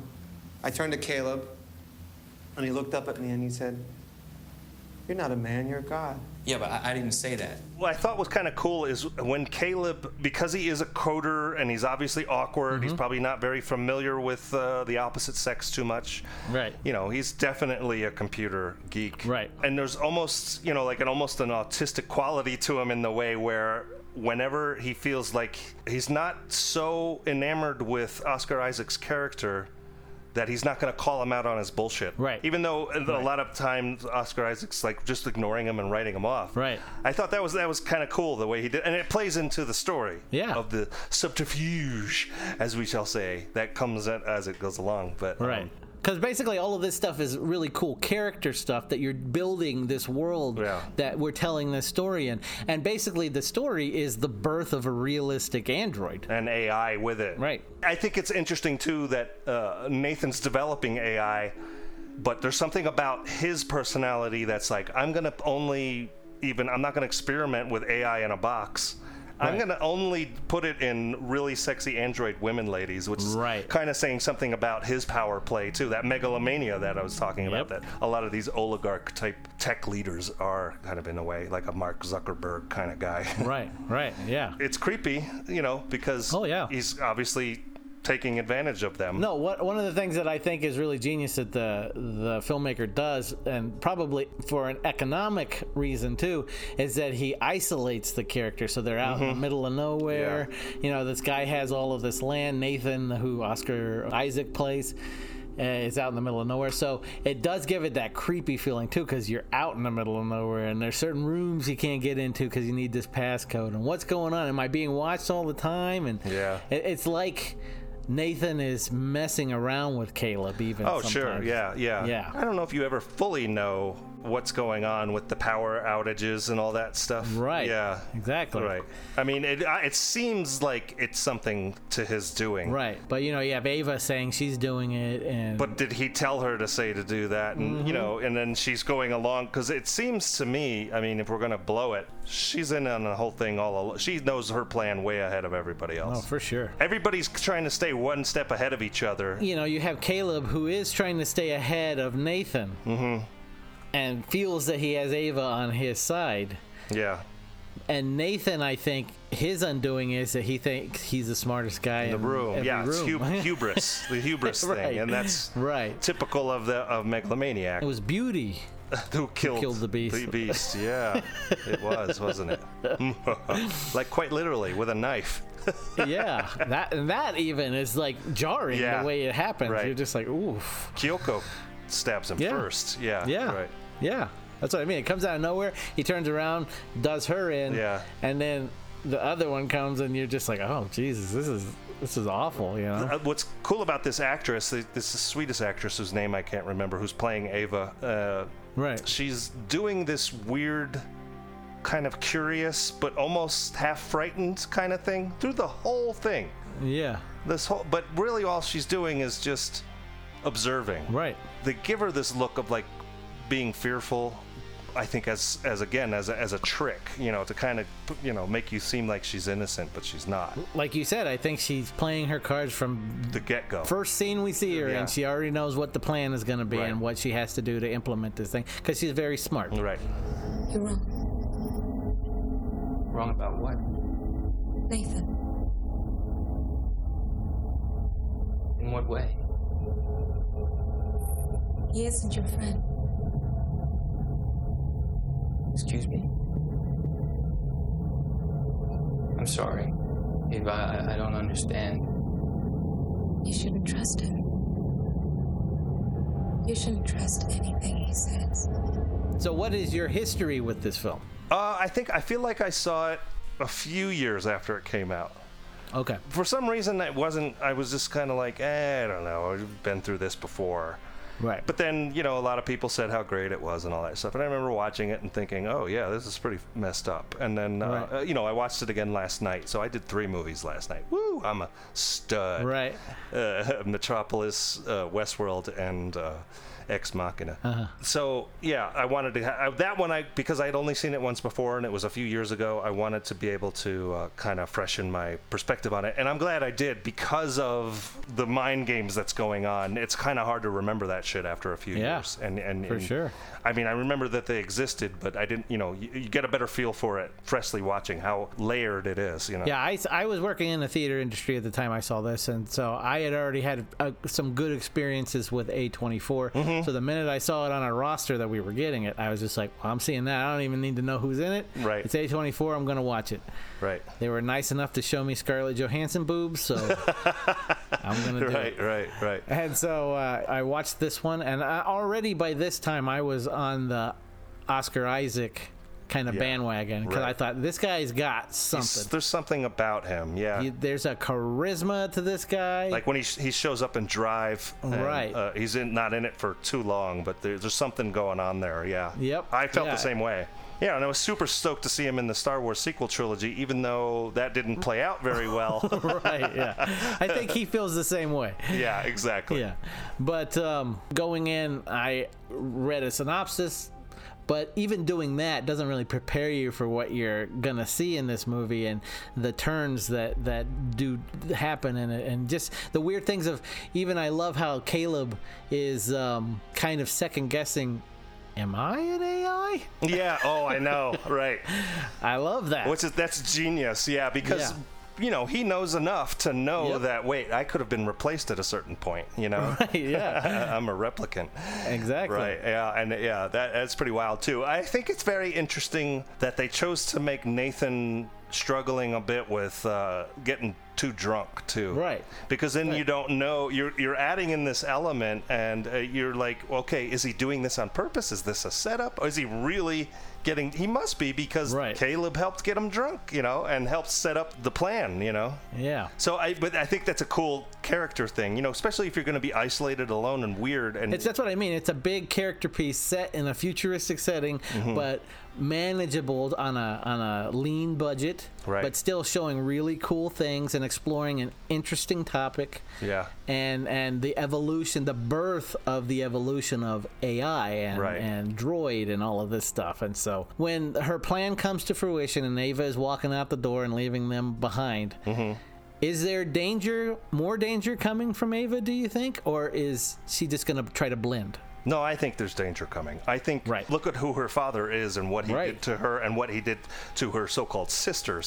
Right. You know, and, and it's very much on the same level as in Westworld in season three, when Evan Rachel Wood's character gets out and Okay. starts to basically set up her whole plan for.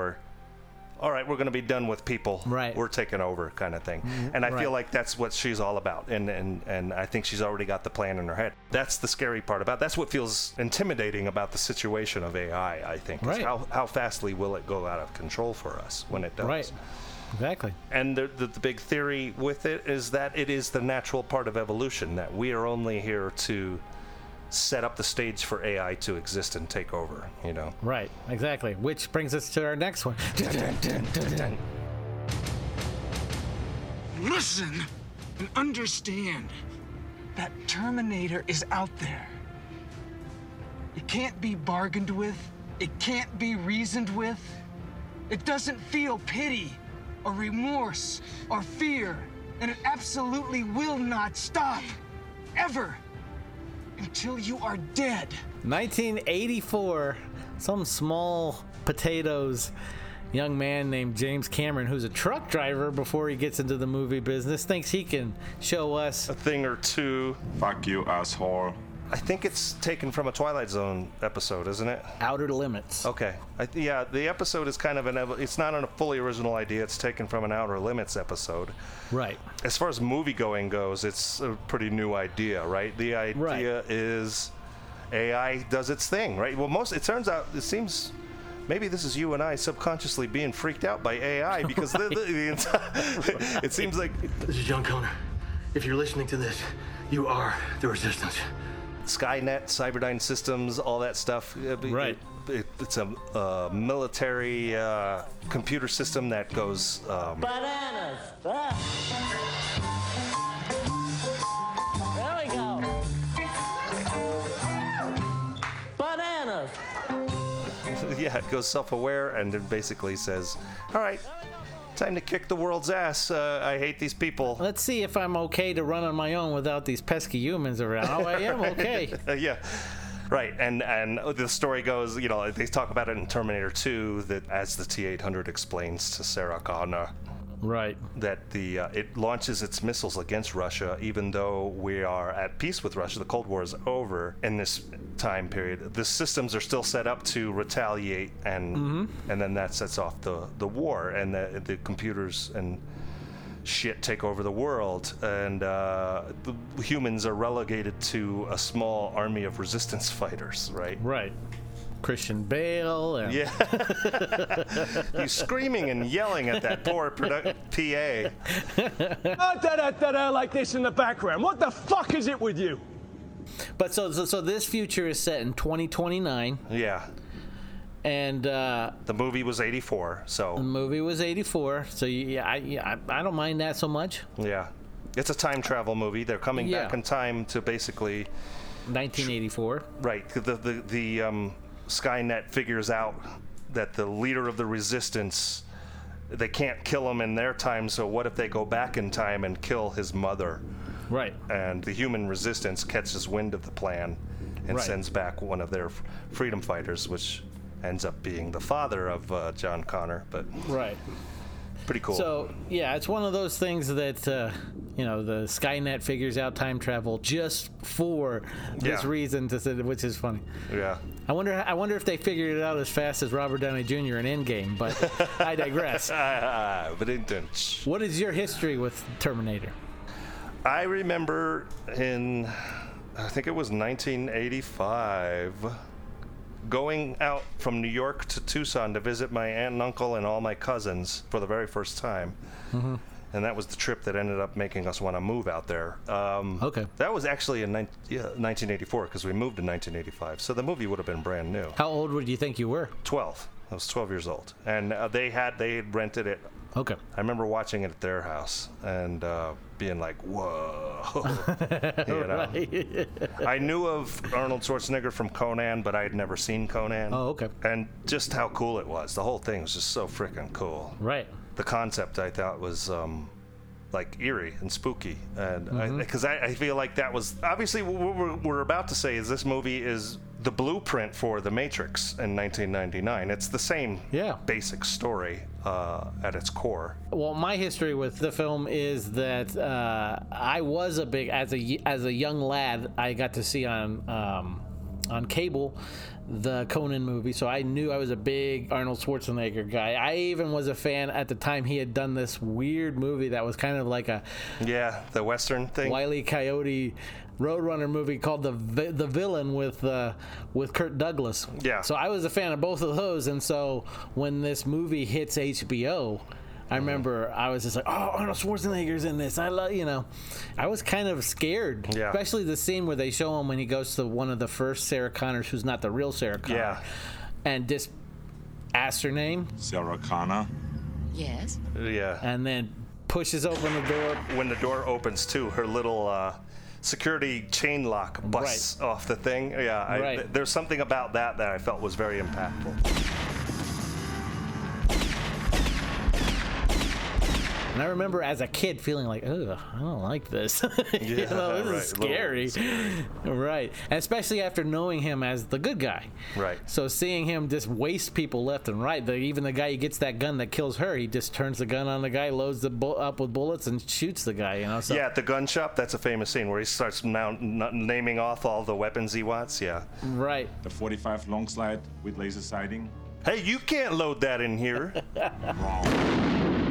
all of the scenes in the movie i is probably what kept me coming back to it was the future stuff at first because Yeah. all that future stuff you know the flying machines and, Mhm. the, and the laser guns going off and all of that Yeah, stuff right. and so i was just like hell yeah I, I'm, I'm digging all of this stuff but i re- do remember that and then especially by the time you get to the end and you see what's under arnold Yeah. and that skeleton Right. you know that ectoskeleton that that is him like i that really was like probably a little bit of nightmare fodder for me for a while. I, I'm sure the term existed before, but that was my introduction to the word cyborg, which okay. cyborg is a, a machine that has living, breathing blood and flesh on top of it, right? And I Right. had never heard or thought of that concept before Right. that. Yeah, and I thought, oh, that's fucking cool. And you know why? Because we Why? hadn't seen Metropolis by this time. Not the same. but no, I'm just saying the general Yeah, idea no, I of know, putting I know. skin over. Yeah, Uh, yeah, that really freaking me out about it and everything like that. And then of course, like like you were saying, this is a movie where at the core it's AI being pissed off at humans, Mm-hmm. wants us dead, or whatever is left of us. We have to be slaves to them or whatever, but mostly just wants us dead. And that definitely breathes life into what will go on to become the Matrix. Do you know what I'm talking about? The Matrix. Do you want to know what it is?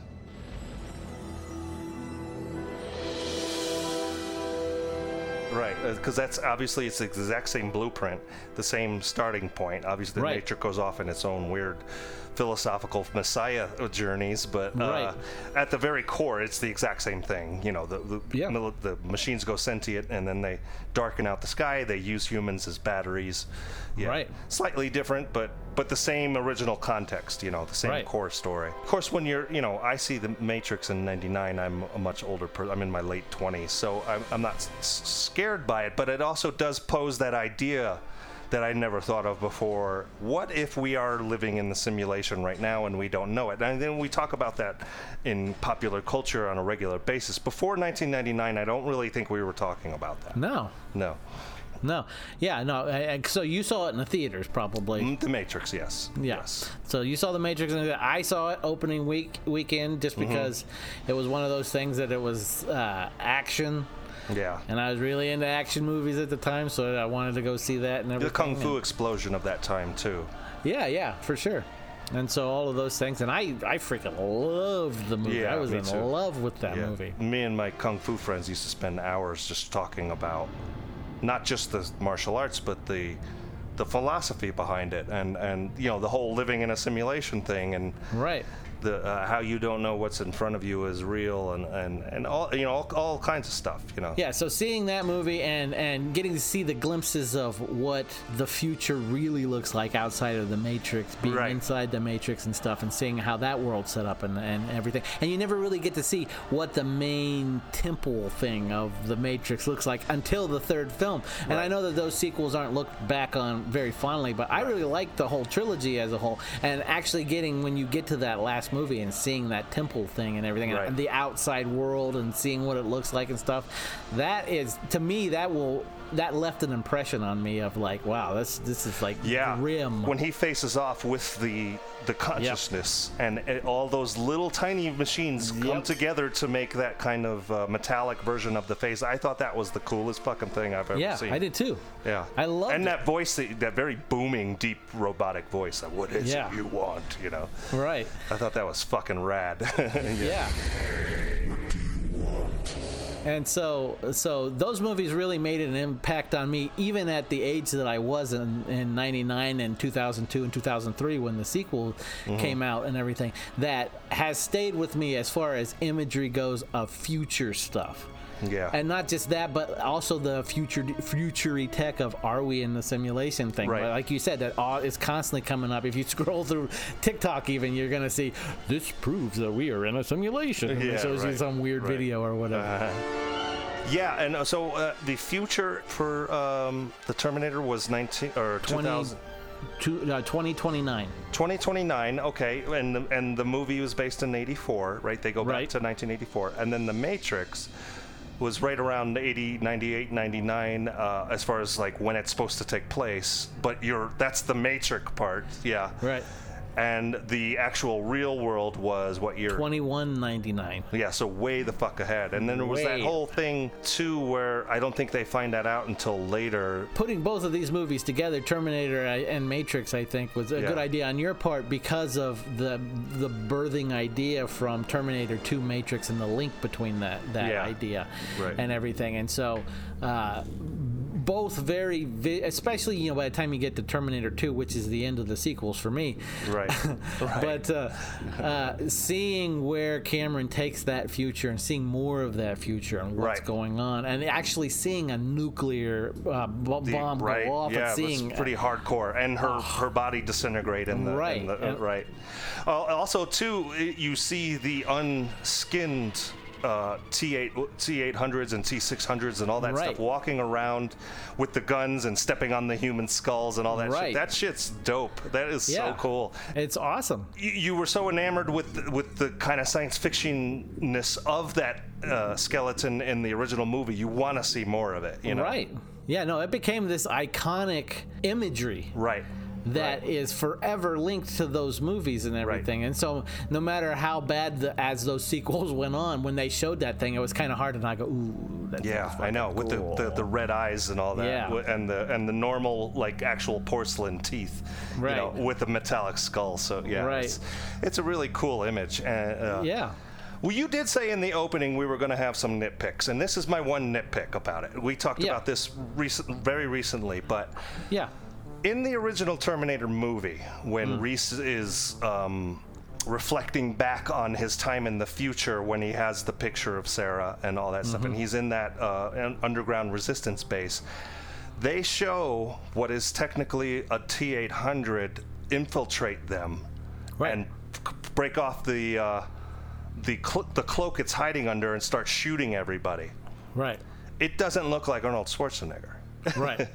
right. And and that to me is a smart des- idea. T800 should not all be Arnold Schwarzeneggers Right. because the whole point of a cyborg is to blend into society undetected until they want you to to know you, you know I'm the bad guy, right? So if they all looked exactly like the same guy after they met the first one or two Arnold Schwarzeneggers, they go, "Oh, well there goes that Arnold Schwarzenegger Austra- Right, Austrian guy. right, We better right. we better not trust him, right?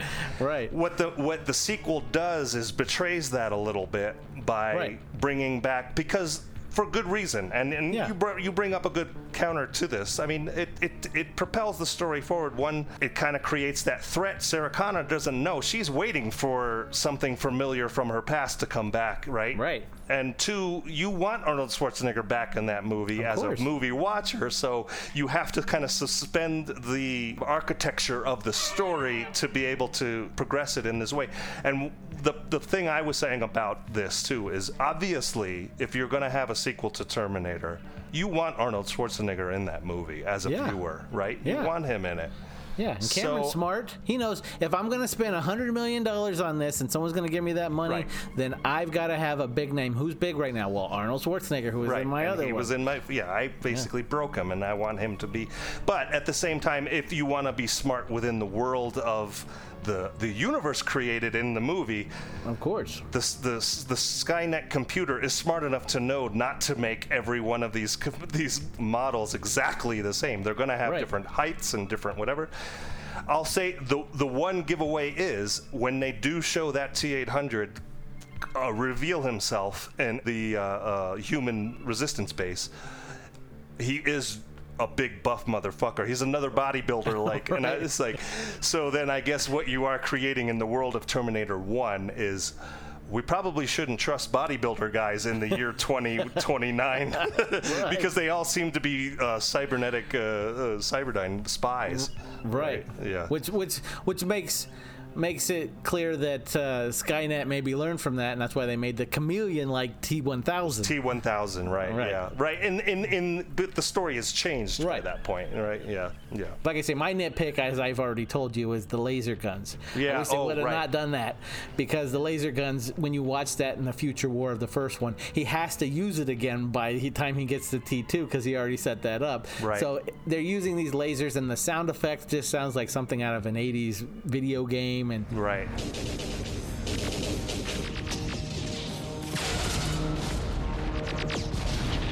It's one of those things that if I, if I could go back and George Lucas it, yeah, right. I would take that out. Kind of do like he did with Aliens and have the hardcore evolved bullet machine guns. Right. Yeah. I think even by the time you get to that Christian Bale one, that director's just like, I'm not using lasers. That's stupid. yeah, Mick, Mick G. Is that right? Is yeah. that Mick G? Uh, Uh, yeah, that's right. That's right. Yeah. Hasta la vista, baby.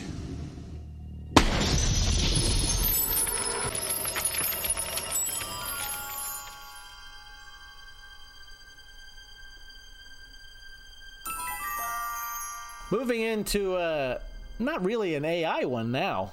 Okay. We're, we're going to one of my favorite trilogies of all time, and that's Back to the Future 2, Right, because we right. get to see 2015 and all of its glory. Yeah.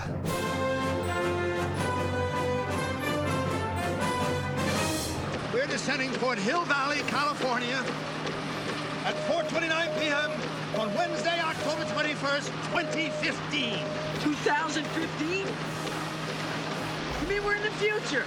I tell you one thing this guy in 1989 sitting in the theater and watching Back to the Future 2 and seeing that future thing, I was just like, well, this is like the most pinnacle thing ever I could be watching.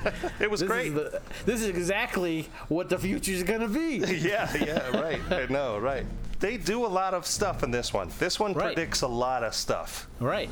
Shark still looks fake. So yeah, like like we said, as in, in this is set in 2015. I saw this in 1989, first week in the theaters. Absolutely Mhm. loved it and Yeah. thought it was just fantastic. This is the you know 89's the a big year for me because I got Batman coming out in June. Yeah. And then I got Right. Back to the Future coming out in August. I, I think I probably saw it in the theater too. I can't remember for sure, but uh, um, there was a lot going on. In '89, I'm in uh, high school at that point, so right. It's hard to say how devoted I was a moviegoer. Uh, you know. It's August, so I'm still 10. Yeah. right. until August or Wow. September. So, but you know, uh, you know, right up front, the first thing you're going to see once you get to the the the future here is that everyone's driving a flying car. Yeah, yeah, right. and the, they even have those little like convert your car to the Right, commercials yeah. for it. You know, which is what he does with Yeah, the DeLorean for That's the why DeLorean, can fly, right, Yeah, right. Uh, and that's just my little nitpicky thing now with the whole flying cars thing is that everyone's driving a flying car, and that would just not work out well. no, we'd be crashing. It's like Yeah. everybody having an airplane right. or a exactly. helicopter. We'd be there'd be a lot of Anyway, though, so as we were saying, uh, wh- so- things that the film gets right, and this isn't a whole list. This is just some that I I, I kind of picked a- a- out of a list. yeah. But you got one which I thought I never really even thought about it until I saw this list. But I'm like, oh yeah. So this Yeah. movie is in '89, being filmed in '80s, and it has a store completely de- dedicated to nostalgia for 80s things. Right. That's impressive. That one right there. is Well, I'll impressive tell to me. you, I think I know where they get that from because in the original movie, they go back to the 50s. Right. And we've had all these kind of 50s diners and all that shit by then, Oh, even right. before before Back to the Future even came out. You know, Rockabilly came back in the 70s. Right. You know, American Graffiti and all that shit. Uh, Yeah. So I Happy think that what they Days. what they were basic Happy Days, right? Right. What they're basically saying, well, well, since we went back to a time period that's often seen as a nostalgic and cool time to be, what if the 80s are that too? And it Right. turns out That- they were right. yeah, that's smart. I never even thought what you were just saying, but yeah, that I mean, yeah, they guessed right. Yeah. Yeah. So yeah, then you got uh, endless cable channels Right. yeah. Right. on Which a we big have screen TV. On a big flat screen TV. They show Yeah. a flat screen TV and, and right. Okay, I want channels 18, 24, 63, 109, 87, and Weather Channel. You got the biometrics face and eye recognition, Right. Yeah, which we have on our phones. With, Right. Yeah, right. A- Uh-huh. and yeah, but like all over the place. Yep. And then you got the eyewear for TV, video, uh, phone calls, uh, Right. games, everything. Right, right. Yeah. Some people would say the hoverboard thing because there is a hoverboard that kind of works, but it's not really like it can't go anywhere with it, you know. Right. And and and and my thought too is like when the guy designed this uh, hoverboard, I think Lexus was a big sponsor behind the, the hoverboard technology. I remember. You mean the one that we have now with the wheels? that- yeah, the one that we have with the with the floating copper base thing and all that. I, anyway, um, I those people basically said, "What? Let's take the thing from Back to the Future and try to make it real." You know what I Right. mean? So the movie spawned the technology. You know, right? Kind of like not, it, and it, it's not practical and it can't be used anywhere else. Right. So that's kind of a half-assed one. I don't. I don't if there's anybody out there uh, saying, "Well, what about the hoverboard?" There's a hoverboard. I, I kinda, kinda. Yeah. It's not like you can hitch onto the back of the Jeep and go everywhere Right. with that hoverboard that we have today. One of the stories, and I remember this when it after the movie had come out, is they had a little making of special that came on ABC, and it was Mhm. hosted by Leslie Nielsen. Oh, wow. And they were doing interviews with everyone on set while they were making the movie, and they knew, they already knew by that time that the hoverboard was going to break big in the film. It was going to be one of those big things in the Yeah. film. And Robert Zemeckis, being kind of a cheeky fella, Yeah. he was just like, well, he's like, A hoverboard is a board that hovers on magnetic energy, and it works just like a skateboard, except it doesn't have any wheels, and you don't have to have any pavement to hover on. And they've been around for years. It's just that parents groups have not let the toy manufacturers make them, and we got our hands on some. and we put them in the movie. And so he said that as I'm being cheeky.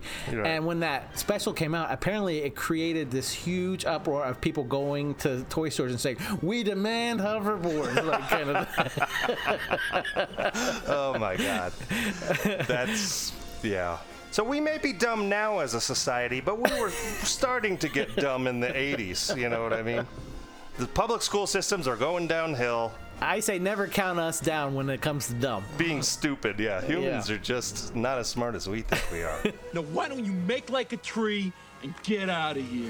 But this one is, I mean, we don't have to stick on it for too long, but this one it's was a, just. it's a great movie though and uh, you know a, a lot of times and so if we want to talk about hollywood lore and all that stuff uh, when, Right. we're, when we're talking about hollywood writing right the original script is con- often touted as the perfect script right you know so that's yeah, it's up something there to with keep- Jaws and, Yeah, and right. stuff like that. Yeah. Yeah. And and I, I am one of those people that agree with that. I Yeah, right, absolutely right. love this trilogy. But anyway, It means your future hasn't been written yet.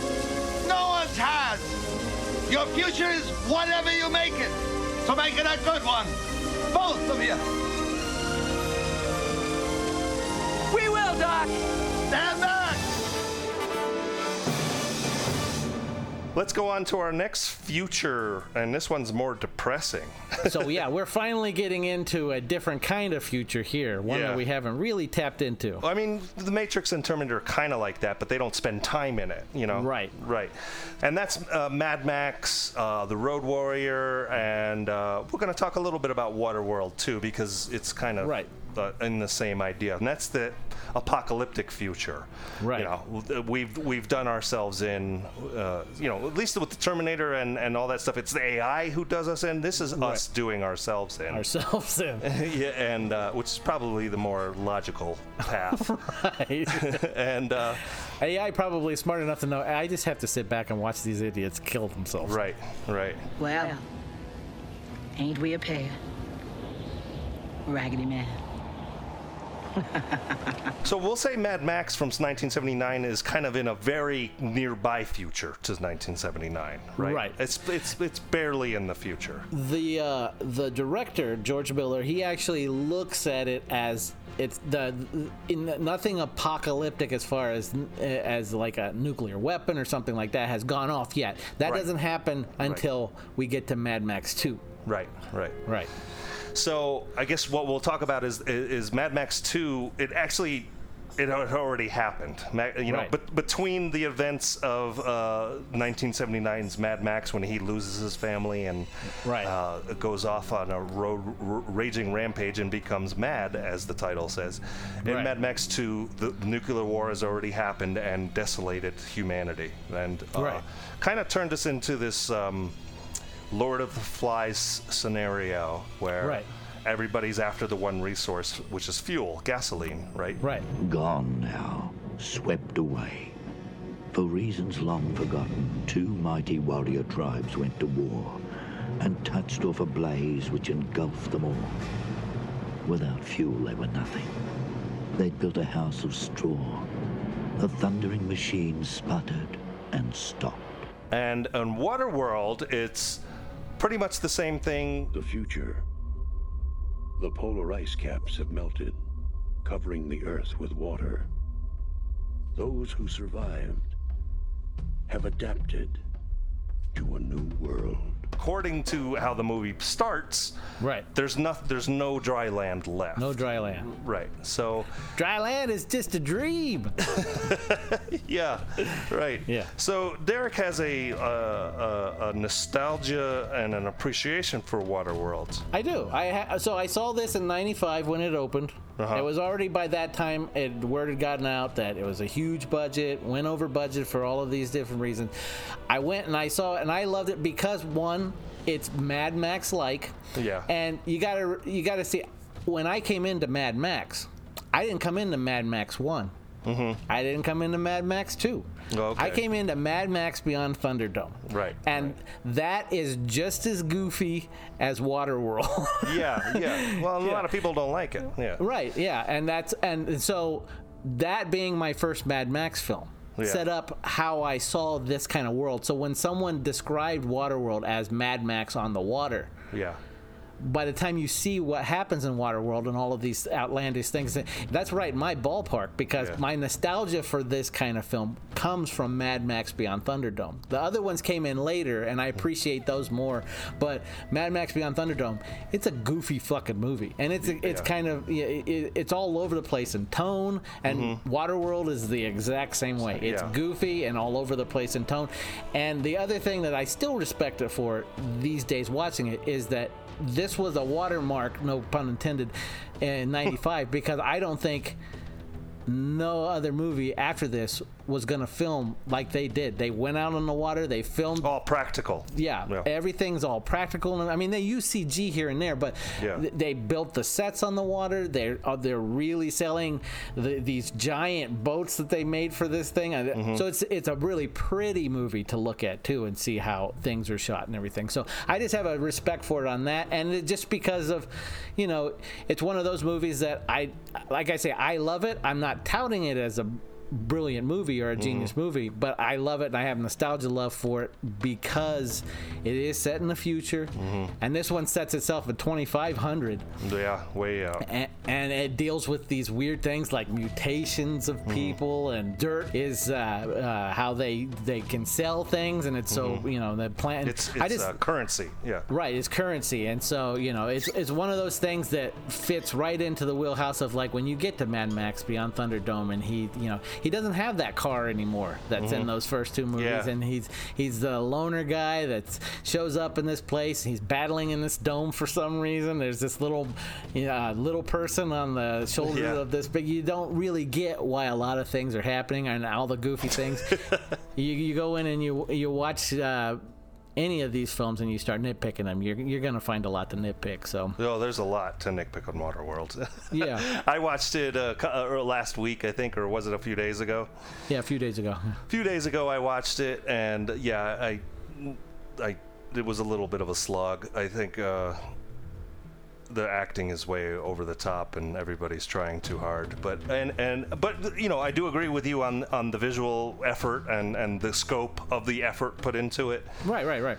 I think it's cons- considered a flop. You know, kind of like the Postman was, and uh, you well know. the postman was definitely a flop it didn't make any money back Right. right. So the apocalyptic future, we've done ourselves in and we're scavenging, right? And it's kind of like what anarchy would really look like if it if if we gave it a shot. Let's give anarchy a go. This is this is what anarchy looks like. Uh, right, right. Roving gangs trying to uh, take power over others, and I want what you want, and let's you know that's it, it's kind of a, a scary idea, and um, right you know, if we want to talk about other po- apocalyptic things that are similar to this, The Walking Dead would be similar. You know, where y- it's more about the the breakdown of humanity than anything. Oh, yeah. Ra- and I believe sure.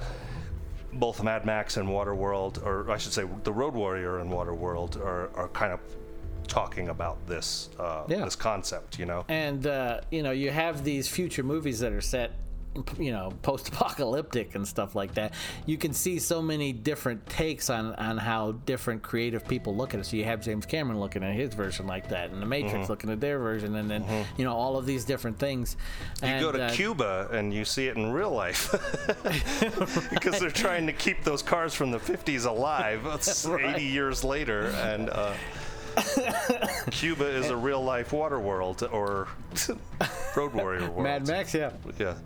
and so Just look uh, at Vin Diesel and the Fast and Furious when he goes and races in Cuba. oh really Ugh.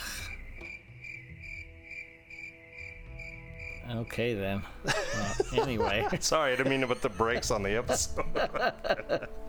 um, so no so what i'm saying is you, so you see those those versions of you know the apocalyptic future and stuff like that but i think one that really stayed in the public's mind was what george miller did with with the road warrior you know Yeah, yeah, because it's kind of the first one to really, yeah, do that. There was there's a there's another one, Damnation Alley.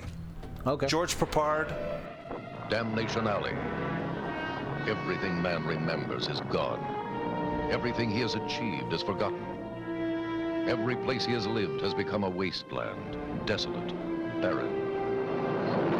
And these five survivors may be the only humans left alive. Together, they will attempt a journey into the unknown. That's a 70s movie. They're in this future car. They're in this dystopian kind of future. It's kind of like that. Okay. But the Road Warrior does it in a way that kind of like everybody starts copying as- almost immediately. Right. Almost immediately. Right. 77.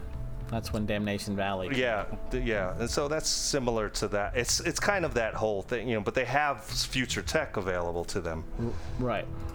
And th- this is where it's like completely, and and they're like I said, they're exploring the devolving of society and Right. uh, uh, all that back to this kind of barbaric way of living. Right, right. And so, uh, yeah, it's- seeing it in that uh, t- uh, view that George Miller puts on it and everything really kicks it up a notch as far as action goes. In uh, Road Warrior from the first Mad Max and everything, Mhm. seeing these lavish stunts and all of these vehicles, and you think, how did no one die on this thing? Yeah, there's get a tetanus. There's tetanus shots everywhere. Right, right. And being immersed in this uh, futuristic setting of 1990. Oh, wow, yeah. Seeing all of this stuff that he's doing with, uh, with you know, not a gr- huge budget, bigger, of course, because Mad Max was a bit, but to really set up this world that he does. And he did that because he goes on to have, you know, Thunderdome, which comes out and it's not as big of a hit when that comes out, kind of looked at as kind of a bomb. Yeah. And then so many years later in 2016 has Mad Max Fury Road come out and then Right. that thing is a huge hit. Huge hit, right. Huge huge hit and uh, that one as we are talking about with how Thunderdome is kind of on this weird thing of where it gets a little goofy. Yeah. That's still a little bit there in Fury Road. Yeah. There's some goofy For stuff that's going the, on in The it. society that's built. Well, th th th those uh, those guys who were s- painting themselves Right. silver with the huffing of the paint and Right. Yeah, I think well, and they do do that with the children too in Beyond Thunderdome. Basically, they they have their own their dialect is starting to Oh, yeah. change because they've been away from society for two or they've grown up in, a, in they've grown up in this world. They were born right and uh, in this world and grown up in this world and and have no uh, like adults around. Yeah, there's all that. It's kind of an interesting take, and, and, and I feel like what those uh, paint sniffing dudes Yeah, yeah, yeah. I can. I this can- kind of like the evolution of what those kids would grow up to be, Yeah. you know, by the time they were teens, and how weird and culty uh, the society is around that. Whatever what was his name, Gorgeous George or something. Right. Yeah. yeah. Right. And so the main the main villain by the time we get to Fury Road Yeah. has this apparatus on his face that's kind of permanently there and the way he breathes and the way he talks and he's way over the top in his acting more than anything has been probably since Tina Turner Right. in, in Thunderdome and everything. And it's kind of like George Miller is kind of embracing every aspect of all of three of the movies he's already made. Like, let's be a little goofy and let's go off the rails a bit and let's do some cool stunts and have some special effects and everything. And it uses, utilizes a lot of different things. So it's it's neat to see in this world that he set up that had a very serious kind of s- scope to the beginning of the as they go on Mm-hmm. get a little more off center a little more goofy and stuff like yeah, that well, because I think because you're getting farther away from what we know as the society we know. You know, it, Right. They're going on and on and on and deeper into the future. I don't know where Fury Road falls because Max is young again, so you know Right. it's hard to say. You know, right? Because it's Tom Hardy takes Mel Gibson's place. so all of those things hit on the right level for me and also th- something that we've talked about probably endlessly on this this show before in other episodes is that it deals with kind of a man with no name type guy Yeah, right. he's out there in Doesn't the middle talk a of nowhere. lot. he's a loner he doesn't care what side he's on who cares if you die around him as long as he's got his dog his car or whatever you know that's it that calls to me in a movie i just love that you know Mhm. Mm-hmm. and, you know mariners like that and then even in um, uh, by the time you get to mad max fury road they set up the furiosa Furiosa, yeah, Furiosa is kind of that kind of weird background. She's a, l- kind of a loner kind of Yeah. thing and going on, and she's getting her own little spin-off thing now Yeah. and everything. So it's just interesting how that that archetype keeps f- falling in, and then when you put it in, well, no matter if it's western now, it's post-apocalyptic and it's future-setting movie. Well, and obviously, the whole oil shortage is creating war. That's uh, that's already happened. right. you know, we can Exactly. all the Middle East stuff is happening because Mm-hmm. of uh, Western uh, world's desire for oil and these uh, m- fundamentalists thinking we're ruining their world, blah, blah, blah, blah. Yeah, bunch Mm-hmm. of baggage there. right. And it's been going on for since the 70s, right? Right. So yeah, that's what is put forth in these Mad Max movies as why we are in post-apocalyptic times. well, and I, a lot of people may not remember this because we're, we they weren't born yet or whatever. But uh, in the 70s, America specifically had a huge gas shortage where you had to wait in line for half a day to fill your car, and you wouldn't even necessarily be able to fill it all the way. It was the fuel gasoline was being rationed out, and it was kind of a rough situation. And that's why we went into the Middle East to start getting our oil because uh, our our reserves were running out. And uh, I feel like what George Miller is doing, he's basically reflecting on that Mm-hmm. situation that has, oh, is only a few years old at that point. You know what I Right. mean? Right. And, uh, you know, we are also very much, Australia and America are, are in this, like, kind of gas guzzling V8 culture. And I, Right. Australia still is. You know, they're they're still hanging on to that shit, and um, so that plays into the what kind of meathead comes out of this apocalypse is these kind of ragamuffin uh, uh, gearheads, you know, which is kind of it's cool for me especially. The thing I always thought too as a kid, and I'll put it forth as a question to you, but I always thought like, uh, so Max is going somewhere. Yeah. But where is he going? And Mhm. is there a non desert like land out there if that's what he's searching for? Or is he just going because I'm a drifter and this is what I do now or kind of thing, you know? And I always wondered, I was just like, even watching The Road Warrior, I remember seeing The Road Warrior and probably even. Um, Beyond Thunderdome, and thinking like, you know, what what else is out there? Is there civilization finally he's gonna hit? I don't think he cares about that. I think for him, he's the tortured soul, lost his family, and he just he doesn't know what else to do with himself. Right. Except to drive, you know what I mean, and to be on that highway, and and I don't think he's looking for anything. Right. I I, th- I think he's just out there. Right. Because uh, you know, because when he does find stuff, he doesn't go with you know, like uh, they, they're going to at the end of of uh, the Road Warrior, they give him the option to go Yeah, with them, come and with he's us. like, I don't, I don't want to, I want to stay here in the disaster. I think he also part of it is the uh, the psychology behind he's he almost feels a little responsible for the death of his wife and baby, and maybe he feels like I don't deserve to Right. be uh, feeling comfortable or free. I want to stay out here in the mess of the shit. Right. Because it's my punishment for letting my family die. Right. Yeah. Yeah, yeah, no, for sure. But I would, uh, you know, like I'm saying, as a kid, and I would always think, like, you know, what, wonder what's over Yeah. that ridge right there. You right. Know? and- yeah. Is and- could there and be all of that. something? Yeah. Right. Because even by the time you get to um, Fury Road, even you Yeah. know when he when Max is about to leave them on that motorcycle, Yeah. they come to that cross point where they hey go back with us because we need to do this, and Max decides I'm gonna go on, and then it has a change of heart, of course, and comes back and everything. But he's like, no, I'm I'm moving, I'm pushing forward and everything. You Mm-hmm. gotta wonder, like, well, where, where are you pushing forward to, buddy? Right. Right. Right. Yeah. I think at that point it's lost. The Right. idea of it. It's just, and maybe it's lost on him too.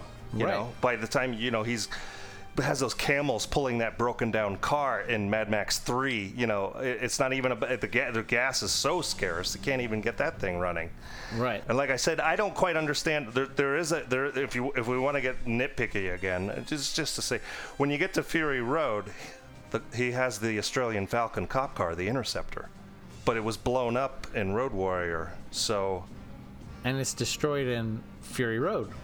that's what I'm saying. Twice. Yeah. Yeah. So where is that? I, there's there's a there's a little chronological thing. I don't It's- know. That's what yeah. I mean. As, as those movies go on, things get a little more goofy. Right. Yeah. Yeah. I suggest we go back the same way we came. Through the canyon. Yeah, one of the things that I guess just switching over to Waterworld real quick is there was a cl- little little clickbait thing that happened that I, I happened upon, and there was a thing with uh, Neil deGrasse uh, Tyson. Tyson. Yeah. Yeah, The he was physicist, talking yeah. about somehow Waterworld came up, and he was just like, and we've had these ice caps that have remained primarily in, in Antarctica and Greenland. Oh my gosh, if you melt those ice sheets in Greenland and Antarctica, the water levels will rise and come to the level of the Statue of Liberty's elbow. So we are talking sea level change And where are all the greatest cities in the world? They're on the ocean's edge, on the river's edge. My point is, what's going to happen first? Coastal cities will get flooded. You're not going to just see water levels slowly rise. That will happen, but that's not what you're going to notice first. The storm the swell that previously only brought the water to here now breaches your city walls. It'll happen faster than you can move the city inland. You got to figure, you know, how much would be lost in England and uh, Right. because it's an island itself. Right. What do you think is worse, Mad Max or Waterworld? Um, I would say do you get Waterworld is- seasick? yeah, no, I don't get seasick, but the idea of I'm not the kind of person that would want to be on a, a boat for long term. I mean, granted, that guy, those people don't know any different. Right, right. But uh, I f- would rather take my chances with the. Uh, uh, Humongous, Lord Humongous, because I can at least because I I do like myself a, a nice throaty V8, you know. Right, And, yeah. and I can fix cars, so. Right. I don't know how to sail a fucking boat. yeah. Yeah, I would be the same way just because, uh, you, you know, at least in the, if you're in the Mad Max world, you can find things to cover up with and Yeah. have a tent and you're not in sun, you know, super skin cancer. Right, right, right. Dry land is not just our destination, but it is our destiny!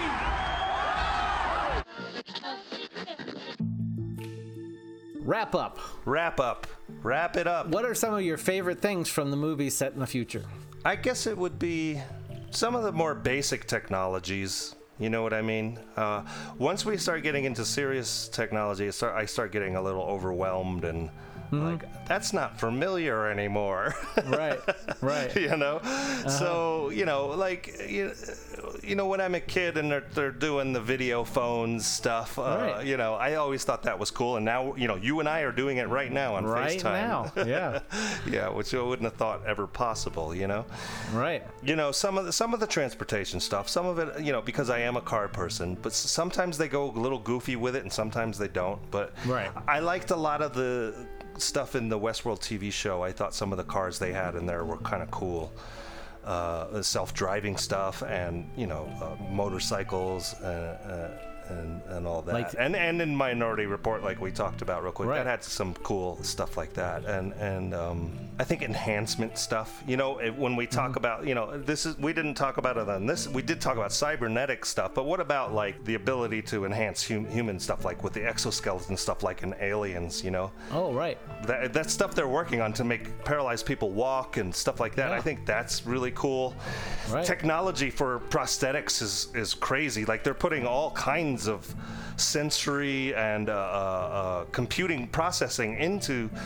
Uh, limbs and legs, that, so Right. that people can walk more naturally, and and and uh, rather than having a, uh, even though stuff modern day s- prosthetics are are so great, there's still a little bit of a limp here and there Right. there's stuff to be where people were going to be able to almost like be cybernetic have have a, a false leg that can move where the ankle ball works just like a human ankle and right can kind of yeah that kind of stuff i think that kind of stuff is cool Right, right. but then you get to the boston dynamic robots and i freak the fuck out and i'm like you shouldn't be able to dance like that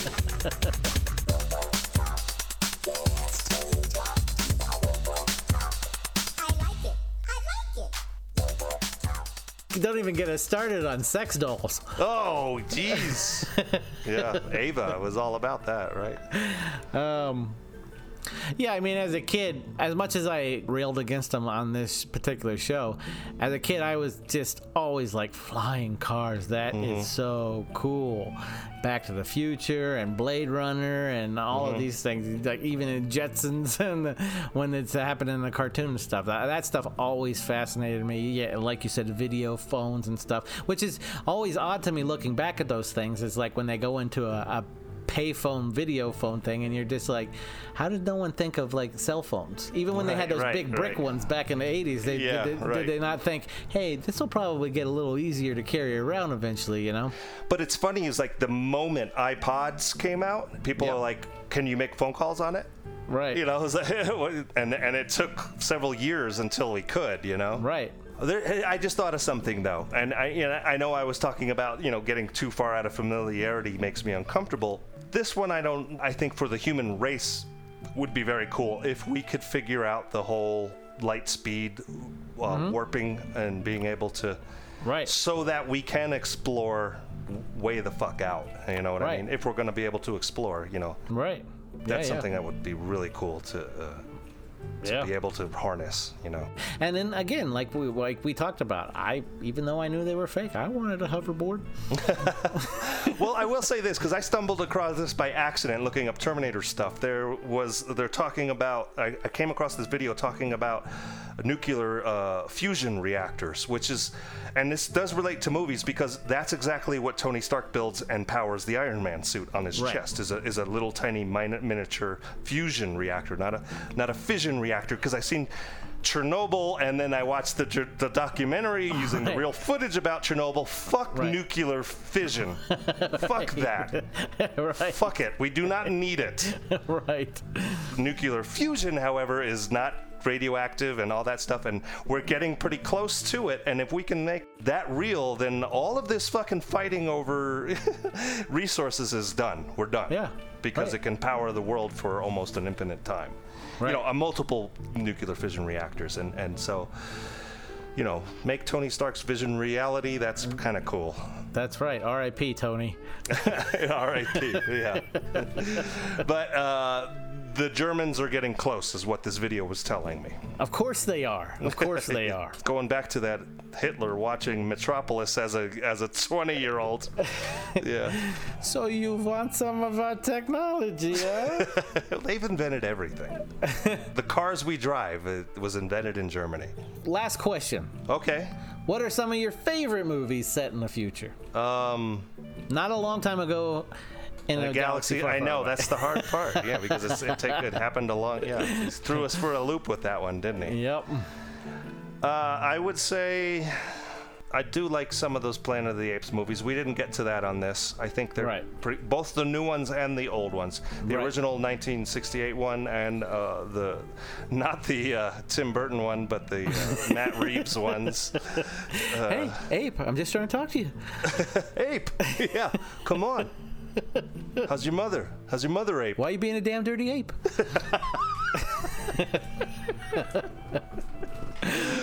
yeah, those ones are cool. And um, I immediately always, anytime this subject ever comes up, I always go to Back to the Future too. I just, I freaking Yeah. love that. yeah, I have to go with that. Yeah. And uh, you know, Terminator movies, you know, the first two anyway, are s- up there. And some of my favorite things uh, that uh, go, like going to Terminator 2 in the theater is one of my favorite times of going to the theater and experiencing it, just because it blew my mind and it's still. And um, I Robot. no.